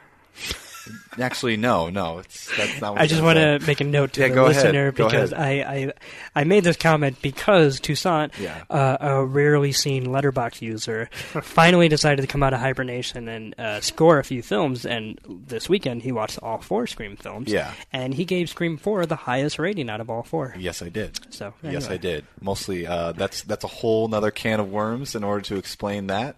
Uh, but uh, fuck, I'm just gonna explain it. I was gonna say, get go on a little. Okay, It's, it's related. Okay, so the reason why I ranked Scream four a little bit higher, like my half star over Scream, is because I really enjoyed like the contemporary like uh, actors who were going to be a part of it. I thought that for the fact of having come back like 11 years after the last film, and for it to have been strong as strong as it was, and to still have enough in the in the gas tank, so to speak, to still like pull me in with the first couple of of fake out uh, title sequences. That opening is probably my It favorite is. opening besides the first film. Yes, opening, it, it, it's admit. it's right up there with the original, in my opinion. not because it's scary, but because it's so It's- well conceived Yeah. and, and and followed through. Yeah. Yeah, I was like, I just thought that, of, regardless of that, of, of the attributes of the film itself, it was just such a an excellent palate cleanser after the atrocity that is the third film with its. Jay and Silent Bob um, cameo. Yes, there's a Jay and Silent Oh, yeah. Bob cameo Oh, yeah. in the third film. There's And- a lot of things in the third film that should be there, but Yeah. that was when Miramax was like really jacking off to Kevin Smith and was trying to get Jay and Silent Bob and everything, and That was around the time a Goodwill when, Hunting sequel. when and- Jay and Silent Bob Strike Back came out. I remember. yeah, so it was That's almost why. like cross Synergy. Yeah, Can I say uh, just this is a little off topic, but I am I am not a subscriber to the Kevin Smith uh, game game. I just That I've is, never that is a little off topic. Yeah, in the sense that I could go on about that. Yeah, But I, I'm just I've I've really I've enjoyed things he's been in and things he's done, but for the most part, his whole like his whole game and his whole thing that he does and his whole shtick, I fucking couldn't care less for. Dogma's the shit. It's a good film. That's what I'm saying. I, I enjoy things that he is in and things that he's done, but he. You're just talking about like the persona. yeah, he yeah, has yeah. this persona and also a lot of the more recent Right. films that he's put out. I honestly just wish it would just go away and be gone. This whole like joke filmmaking shtick. Well, and also- because I mean, Tusk was literally created solely because he said, "If you vote yes enough times, we'll make this very stupid film." Right, and they then that, and that, and that's stupid, and I, I don't care for it. And also, too, he just like goes around and does things and is is there to be seen times. And I totally off topic, and we don't have to talk more about it, but not not a fan. That's understandable. So- But I'm mostly giving you shit, Toussaint, because I I, will even say that I like Scream 4 quite a bit. Yeah. And um, I don't like it personally more than 1 and 2, Mhm. but it is actually a very good film compared to 3. Yes, it is. Yes, it is. Um, so, just wheeling back to my opinion of Scream One, I'm I'm not sure if it's still it still resonates as being as scary. I think that it's it's very clever, especially to to the one scene Nick that you were referring to with the we are watching the the television like like cameraman watching the kid watching the horror film and we are watching him commenting on that kid not looking back while that kid is commenting on that. Oh my god it's fucking Dan Harmon all over like, again. Even like the punchline of that scene, I love, which it's 5 second delay Yeah, the thirty second delay. Yeah, 30 second once delay. he once that light bulb goes on, because that's the kind of movie scene that we've seen a million times before, where all of a sudden, you know, somebody puts something together and will realize the killer is much nearer. But Mm-hmm. like it, and almost every time that it does happen, it doesn't make any sense. But here it actually does make sense when he says that out loud. He's like, "Oh my god, it's a thirty second delay," which reasonably is enough time for the killer to have opened the door, walked out, and just you know Yeah. ran right up and sliced his neck. So Per- I love that kind of like almost it's, it's almost like a punchline because it's kind of like the thing that like the audience is not thinking about, and then once it happened, it's it's it's not terrifying anymore because it's just a foregone conclusion. But- Personally, this uh, this film is more of a comedy than it is a uh, a horror film, in my opinion. Yeah. Just because I enjoy, I got the most gratification. I was so surprised by this. I got the most gratification out of this entire film every time that Ghostface finally like reveals himself to the actual like victim and there's like this tussle and this fight and it's just like the best physical comedy I've seen in a long time. Just watching Sidney totally wreck his shit the first time that they're fighting, and then he just like falls down the stairs. He's trying to get through the door, but he can't do it. I- I will say, he's I'm- stabbing the wall. He's falling all over himself. He cannot get his shit together. I will. Oh yeah. Oh, I was just going to say that I, I feel like that is one of the absolute best parts about the film. Mm-hmm. And it's twofold because as we're talking about horror and comedy being uh, something that goes together and it, it, it really works well together if done properly, it is funny and it, it is, you know, you know, hilarious to see Ghostface falling over and ah shit that kind of thing. However, it also makes the character less of this ominous figure like Freddy Krueger or Jason or Mike Myers or something like that, where they're this, you know, mythical creature. Where in in, in all reality, it's just a guy who's in a costume. Right. And I think that's also what makes it scarier. Maybe not in the moment as far as like like not like my heart is beating when I'm watching it or something like that. But I, I personally am more terrified at the like like the guy behind the suit that I know is probably somebody I know that somehow is for some weird reason not stopping at anything to like perform this prank than I am at like oh yeah like you said mythological you know people that wield a chainsaw because it looks cool type thing. Um, one No regard to fuel or where the fuck you actually found it or how you actually tugged it along, but you know, you don't need any of that. yeah, man. Um, I was going to say something earlier. What were we just before we? Oh shoot! You're talking about Sorry about the movie Scream. I know that much, and we're talking about Scream Four. but I was going to go off on another uh, Scream Three. another Other little avenue. tangent? No, no, like Okay. another avenue. Oh, okay. Just before, but I, I forgot what it was. Well, do you mind if I uh, jump in and, go. and kind of give my overall Do it. opinions? Go for it, buddy. Oh, I will do just that then. Uh, I also, like Toussaint, had not seen this film in quite a long time. I've seen. Oh, okay. You got it. No, I just I had to like Hold, hold, hold on to it. I wanted to like repeat it and like do Okay. that so that way I know what it is. Okay, good. Yeah. Sorry. We'll put a bookmark in and we'll come back to that. Put a bookmark. You can. Go. So, but going back to what I was uh, trying going to start saying is that I haven't seen this film in a long time, and I feel like I have much of the same feelings that Toussaint has, where I, I did remember liking this film uh, when I first saw it many years ago, and actually watched it all the way through. And I feel like I liked it for a different reason this time going in, where I appreciated a lot of what this film was trying to do, even though I certainly didn't find this film to be that scary or actually that necessarily funny at some points when it's it's trying to be. I I, I really appreciated sort of the tone of this film, and and I, and I really uh, really enjoyed it. Even though I don't think it's overly scary or overly funny at all, even if it's trying to be like an undertone of everything. Um, I will say, for me at least, in terms of talking about this film not aging very well, I have to completely agree with Toussaint on that. And I already think there are there's just a litany of things that are just great '90s pop culture references that are amazing, uh, including uh, the mention of Ricki Lake, uh, a video store. God. Also, uh, Jamie Kennedy.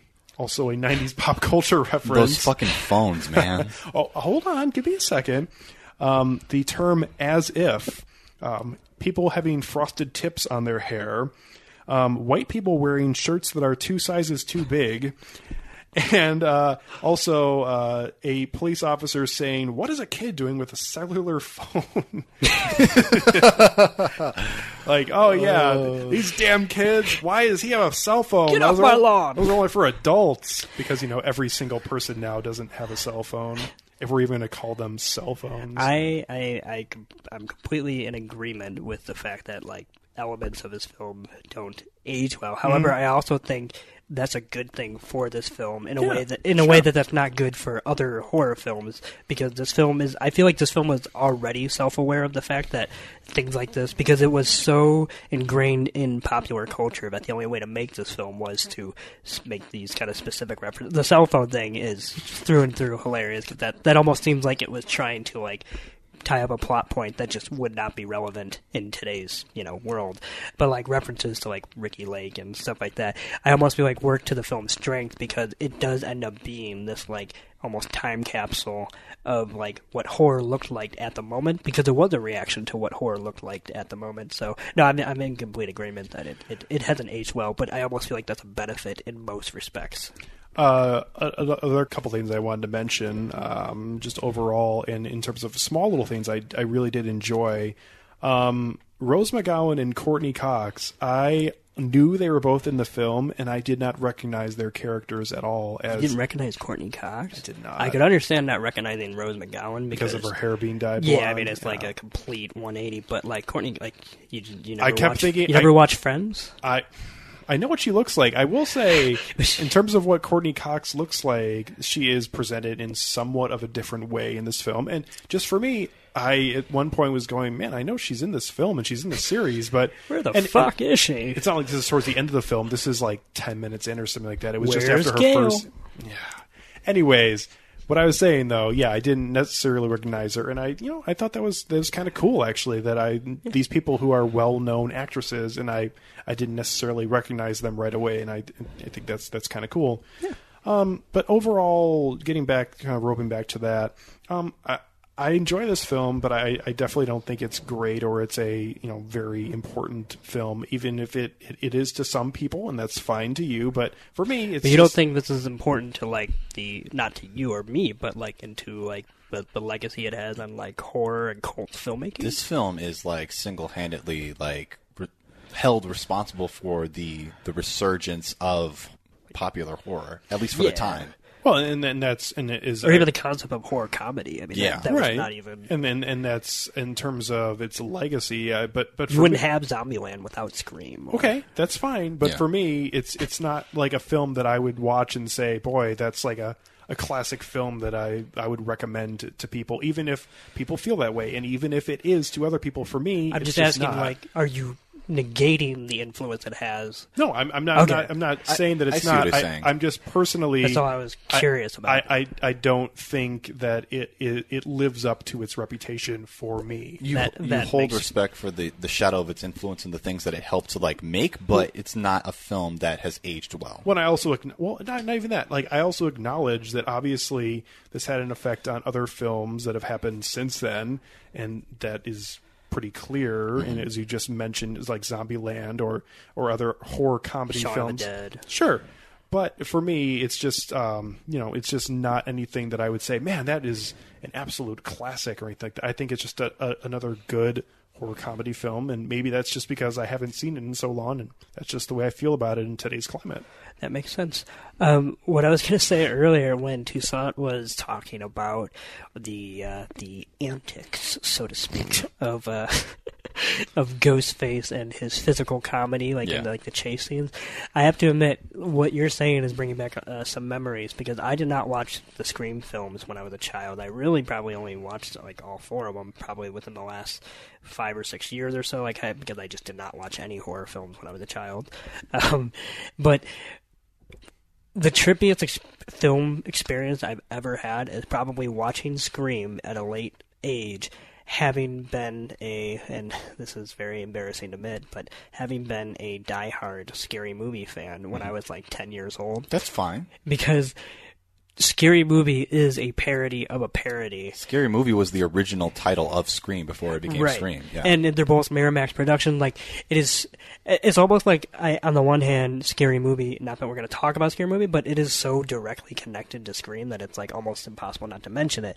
But it's almost on the one hand, after seeing Scream, I both think Scary Movie is completely pointless and whatnot, and mm-hmm. yet also I have a little bit more of appreciation for the audacity it takes to just like parody parody. Like it's just it almost makes no sense of why it even exists, and yet that's No. also the Yeah. joke. Yeah. So I, I'm completely on board. But when you were saying like um, Ghostface like falling over or whatever, I genuinely when I was watching Scary Movie when I was like 10 years old and eating that shit up, I of course was assuming like, oh, this is, must have been what Scary Movie added to you know this story because I could or I knew it was a ripoff of Scream and such. But like it's so funny how many specific things are in this straight from the like somewhat mentally challenged deputy to like uh, Ghostface like not being a competent uh, runner, you know, like little things like that that I assume were just jokes thrown in, and yet no, that's actually what gives this movie its personality. So anyway, I just it was just one of those weird flashbacks where like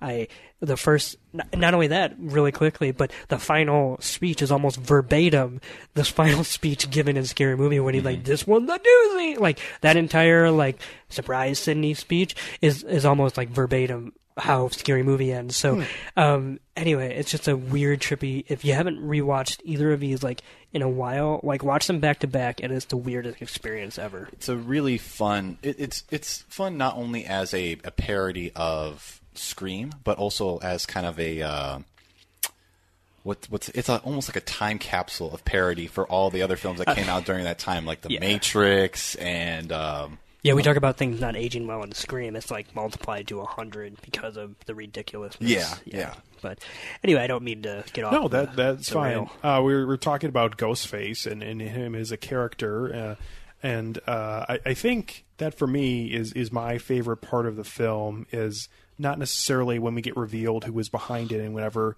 but just the the actions of Ghostface. Uh, I I really like because I I feel like a the actions of Ghostface, like the man, like the man in the mask, or like the the people behind. Um, I, I guess more what I'm talking about is the voice we're hearing when the phone calls are happening, and then we when we actually see him appear and and what he does in in those scenes.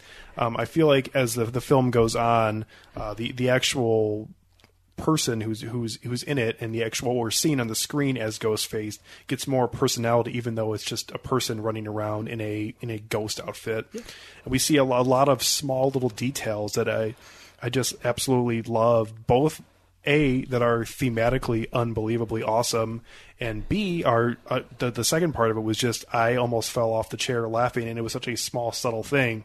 Uh, the first thing I was going to mention that was thematically amazing was uh, the shot of Ghostface walking, and you see the reflection of him in uh, the Fonz's eyeball, which is just incredible. Just seeing that on the screen. I mean, it, it, it's almost in, in terms of eyeball shots. You don't you don't get many of them. Obviously, we have the It's very hard to do without like CGI. well, and we we have the the historic eyeball scene that doesn't involve a reflection, but uh, from Psycho, a film that brought up earlier, where it kind of goes away from the eyeball and the, the camera uh, tilts slightly.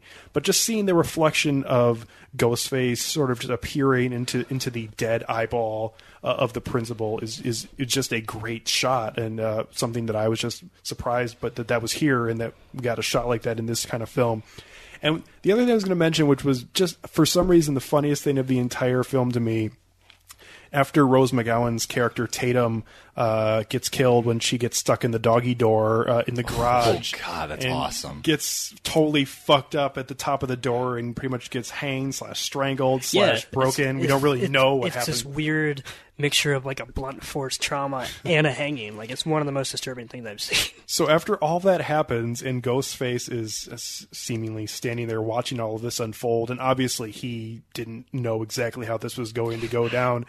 We just have him casually strolling back inside the house, and I don't know what it was. Just the shot of him, and just I could just see like a a, a just a look on his face, even though I'm looking at a mask, and then just casually walking in like, well, that's some fucked up shit. Oh, yeah. I, I I don't know. It was just for me, it was just so funny, and I don't know if it should have been, but it just Oh, it just absolutely. It's intentional, I think. uh, yeah, but but it, it was one of the things where it wasn't like a line or anything. It was just something small that really just the way I took it, I just thought was hilarious, and I, I think that's something in this film that there are a lot of things, and and that's something that horror comedy has really become known for, at least for me, is there are things that are unintentionally funny, and even if they were trying to have things that were not intentional, there are things that aren't intentional from that that are funny just because, and and I, I'm a fan of it. I think what you're touching on is also one of the reasons why I love the franchise in general. But like Ghostface, the villain, and I'm not talking about who's behind Ghostface, but Mhm.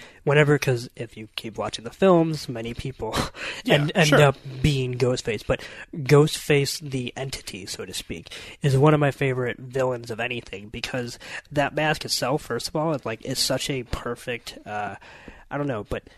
I would say design in that when that comes out of nowhere, that is actually terrifying shit. Mm-hmm. You know, just like the design of it, whatever. But when you're in a calm scene like the Rose McGowan scene, I love when she's asking him the question and she's like, "Can I be the helpless victim?" And he's literally just like, "Yeah," just shaking his head up and down, and yeah, and like you know, and when when you see that and like just seeing the mask like literally bob up and down, like it it turns the horror like on its head and makes it funny, even though nothing is different about the situation itself. So, I, so that's why I think that's one of the geniuses of like the the design of just the simplicity of just the you know all black cape, so to speak. So that way there's no real physical. Uh, attribute to latch Yeah. onto and because a There's no silhouette. yes and b um, just the mask itself is just a wonderful twofold creation of horror and comedy much like the the film itself Uh, if we can move on uh, towards the, we've talked, we talked not at length necessarily, but we did talk about the, the opening scene and the, and the importance in that, and how much uh, Nick you, you you did enjoy that, and you too as Toussaint, and I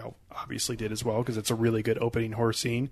But we get a very lengthy scene to end the film, which is the 30 minute long party scene, uh, which really actually, if you if you really want to diagnose it has almost different acts to a single scene, which Mhm. is something you don't necessarily get from films. Uh, and uh, I guess I wanted to talk more about it because I feel like it is the major part of this film, and it is where we get almost all of not even like answers because we weren't really looking for like huge big answers in this film but we get a reveal we also get other questions answered from plot details that were given earlier on and we get a finale in this too and I, I just feel like for me, this film goes from being just okay, kind of silly and okay, whatever, to the final scene, and I thought that final scene was terrific. the final scene being the final like set Yeah, piece the, the- the- yes the final act of the film, which involves the the party. and in the I house. agree. And not only that, like it, like you said, it has separate acts. It also has parallel storylines. We're not just following the the kids in the house. We're also following Gale Weathers and um, and her Dewey. sidekick. Oh, oh, sorry, cameraman. I thought her and Dewey when, no, they, no, when they separate. And the off. camera. Yeah, then, of course, the, in, once another act starts, then yes, she gets paired off with Dewey. Uh, then the return of the father as well. Like, Sidney's you know, sexual awakening. Yes, which is also another brilliant example of the film both creating tension and also making fun of itself. Because while uh, I think Jamie Kennedy's character is explaining that the virgin, you know, never gets killed, and we're seeing uh, uh, Sidney lose her virginity, like the idea of that is both cheeky because it's you know it's it's very true in the sense that you know those are the staples of the horror genre. Mm-hmm. But then you're also watching it going, no, don't have sex with them because then you know by its own rules, which it uh, Yeah. admittedly both establishes and follows, it like nothing good can come from it. Now she doesn't end up dying, and, No. perha- and perhaps this is a, a, a an amendment to the rule. As if you have sex with the actual killer, perhaps it cancels itself Man, out. he's got a really fucked up life, man. like you, like just just taking the long view like out. She's like she survived four encounters with a serial killer. She lost her virginity to a serial killer. She lost her mom to the serial killer that she lost her Hey virginity man, she lost to. her virginity to a guy who raped her mother. That's what I'm talking about. I'm just like, ah, damn, Sidney. Can Damn. I can I bring something up too uh, that um, my wife wanted me to mention as Yeah. she watched this film with me and she was not a fan. That's okay. Uh, and, and she uh, she thought we weren't going to have uh, this sort of opinion on this film at all, and I, I told her probably we wouldn't. But um, she she took not necessarily a serious view of this film, and I tried to say to her that I, that I feel like that this film is is going for something different. It's not trying to have anything. She's like, well, it's trying to have a message though about Neve Campbell's character, and it's really kind of contradicting its own messages, and that was about um, the view of Neve Campbell's character as a feminist. And I know it's a totally different perspective, and I know that this is a genre that isn't really lending itself to that. However, she is a pretty strong character early on in the film, Yeah. who then is, is expected by a lot of different characters, and there are a lot of dialogue in this film of her, you know, just get over your grief, or why haven't you given up to him? You know, you haven't been doing that. To be and fair- then at, at the oh, hold on, real real quickly. Then towards the end of the film, she obviously just decides to give into it and has sex with him, and, and decides to just have that sort of view on it. And uh, Emily just said that that was her opinion on it and the way she saw it. And I'm like, well, I, I don't think that's what the filmmakers necessarily were going for. And she said, well, but that's just the way I saw it. So Yeah. that, that's I'm- an I'm- opinion that I haven't really ever thought of, but uh, it definitely opened my eyes, and it was a I different way of thinking think about what it. Emily. What do you want to go to, Sam? 'Cause Yeah. I definitely have a reaction to that opinion. Yeah. Okay. But I think I, I don't discredit that, that reading at all. It's like I think that that's there's some legitimacy to that reading as well, but that's not kind of how I took it. Like when Mhm. we're talking about how we have characters who are telling her to get over it and just give it up to him, like really, like I the first character I think of is Billy, who is the fucking killer. And he's like, "What is what's wrong with you?" He's like, "I lost my mom too." I'm just like. That's when I have to like step into the film, take Sidney aside, and it's like, now Sidney, something ain't right about that boy. something ain't right about that boy. Okay, what he just said right now, you need to leave his ass. Okay, something he read about him. Man, if there is, Then I need to step back if, out. If there has ever been a moment that like was asking to get put into the intro for this show, it was that moment right there. I know. I just feel like Morgan Freeman just walked in here. Now, now, Sidney, something ain't right with that boy. No, thank you, Toussaint, because that that is that's going to be a drop for this show. We're going to have that multiple times. So thank you. Well, if I could get away from him, uh, whatever that was, um, and I, I actually want to respond to what um, what uh, Emily was saying, and Okay. I think actually what she's noticing is actually legitimately there. Mhm. However, I think we might read the ending differently because Okay. I personally think that misogyny is like running rampant in this film. Yeah. And Neve Campbell's character is basically a force of perseverance all throughout. I mean, she's a person that keeps surviving like attempts on her life where no other character can. And so I think personally like I mean you have a character like even like Randy which although I think he, Randy Yes.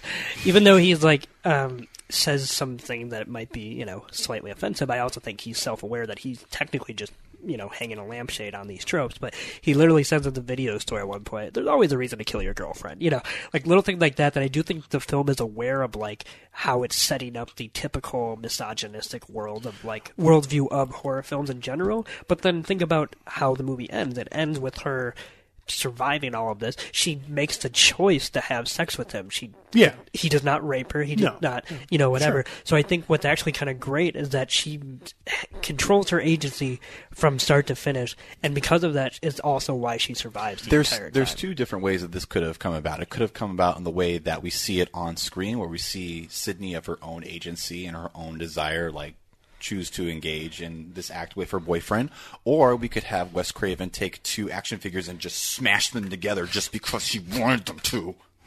So, yeah, those are two different schools of thought. Did you just like wake up ten minutes ago? Or No. No. There's, this is just a lot of material coming Yeah, from you. it's, it's ter- terrific. What? Oh, there's a There's fucking like a- fly flying around here. I thought What's it that was a shit? bee at first. Oh, right. Fuck, man. Yeah, no. And, I gotta go. Um, you know, I, I, I know that the, uh, the the filmmakers and Wes Craven and and th- this film is, is was not going for for high concepts here in terms of that, and it, this is a genre specific, and, and even it, it, there it is sort of trying to poke fun at at this genre, which is. The, this kind of storyline has been played over and over again, and uh, I, you know, I was, I was I was saying that to Emily and saying what I think that they were they were going for, but she you know she held strong and said that was her her feelings and how she read it, and Oh, yeah. you know what, that's that's the great thing about films is everybody can have an opinion and they And don't necessarily most of them are wrong. I mean, it's just it was just a joke. Oh, god, what an ass! Yeah. That's all You're right. either with me or you're against me. Hey man, that's if there's one thing we've learned about this episode that we've learned Nick's feelings on that exact statement. Uh, but seriously, that's true.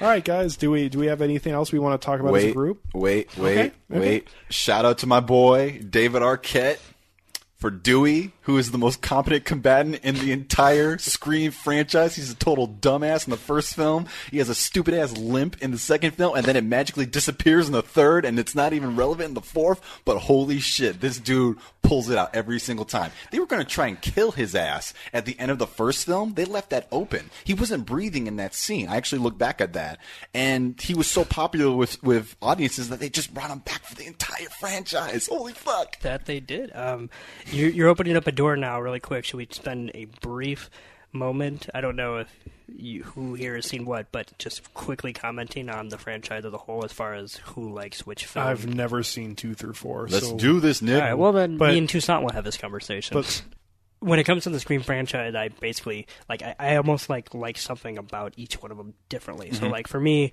the best sequence in the entire franchise is undoubtedly the the opening sequence of Scream.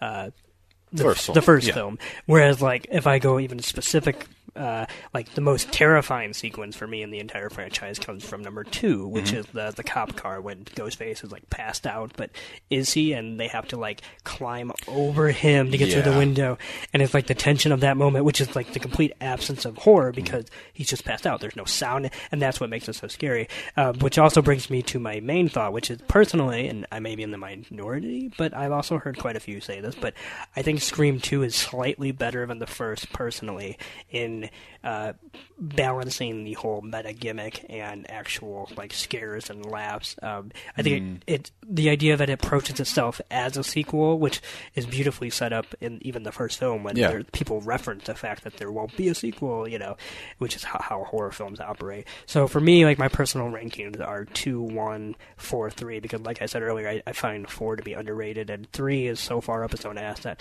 I can watch it, but it's it's not good. It, it fails on being funny and scary, and like. What what else is the point of uh, Scream? Right. Yeah. For me, like I'm almost surprised about how much affection that I have for these films, having only rewatched them recently. But it's almost like comfort food for me now. Yeah. It's just such a stupid, self-aware, funny like franchise with different fluctuations. Like I don't think that any of the films, ex- with the exception of maybe one and four, are exceptionally good films. But I just enjoy them for what they are. Like I guess my ranking now, like given to Letterboxd, would be four, one, uh, two, and three. So. yeah. And there you have it. Oh, all right, very well. So yeah, let's go go to ratings, I guess. Uh, and um, Toussaint, why don't you start us off? You are you are the horror resident horror movie uh, a fan here, especially uh, with Kenny not here to give his opinion. So That's okay. Let's let's have you start us off and uh, give your uh, final thoughts on Scream. Okay. Um, I think I've pretty much uh, been as extensive as I can be with my feelings about Scream and the entire Scream franchise as it is. So I'm just going to give my score. My score for Scream 1 is 3 out of 5 stars. Okay, very good. Well, I I personally, because it's not my favorite Scream, I give it four out of five stars because it's a film I truly do love. I just feel like there's slight room for improvement, which I think the sequel does actually do. So that's why I, I pretty much like I don't want it to be any different or change or whatever, and I like it for what it is. I just acknowledge that yeah, some of it's a little dated, and sometimes it gets a it feels a little like what it's making fun of, which is not always a good thing because usually if you're making fun of something, it's because it's somehow inferior, and when you fall into that trap of becoming the thing that you're poking fun at. It's not always successful then as a viewing experience. So, but for me, it's four out of five stars. Very good. Yeah, for me, um, I'm going to give the same rating Toussaint did, which is three out of five. I, I did enjoy a lot of what's happening here, especially a lot a lot of moments throughout this film, and and uh, most notably uh, the the final scene and the final long, lengthy final act of the film, really. And um, I, I, I just really like a lot of what that part is doing, and a lot of kind of the uh, the reveals, and uh, a lot of the lines, and a lot of the small things uh, that get turned on itself in that final scene, especially uh, when we, we find out that there were two, which uh, you know when when you watch it afterwards, you're like, oh yeah, well there there were two people who were the the the actual Ghostface killer, so it makes sense of where they are. But I don't know for some reason I just feel like that was a cool thing that was interesting, and also too at the end when uh, Neve Campbell gets a hold of that voice box and pretty much turns that whole thing on its head and is calling them and saying, "Oh, whatever this," and uh, the lines that she says, and then she comes out of the closet with the umbrella, which is so ridiculous.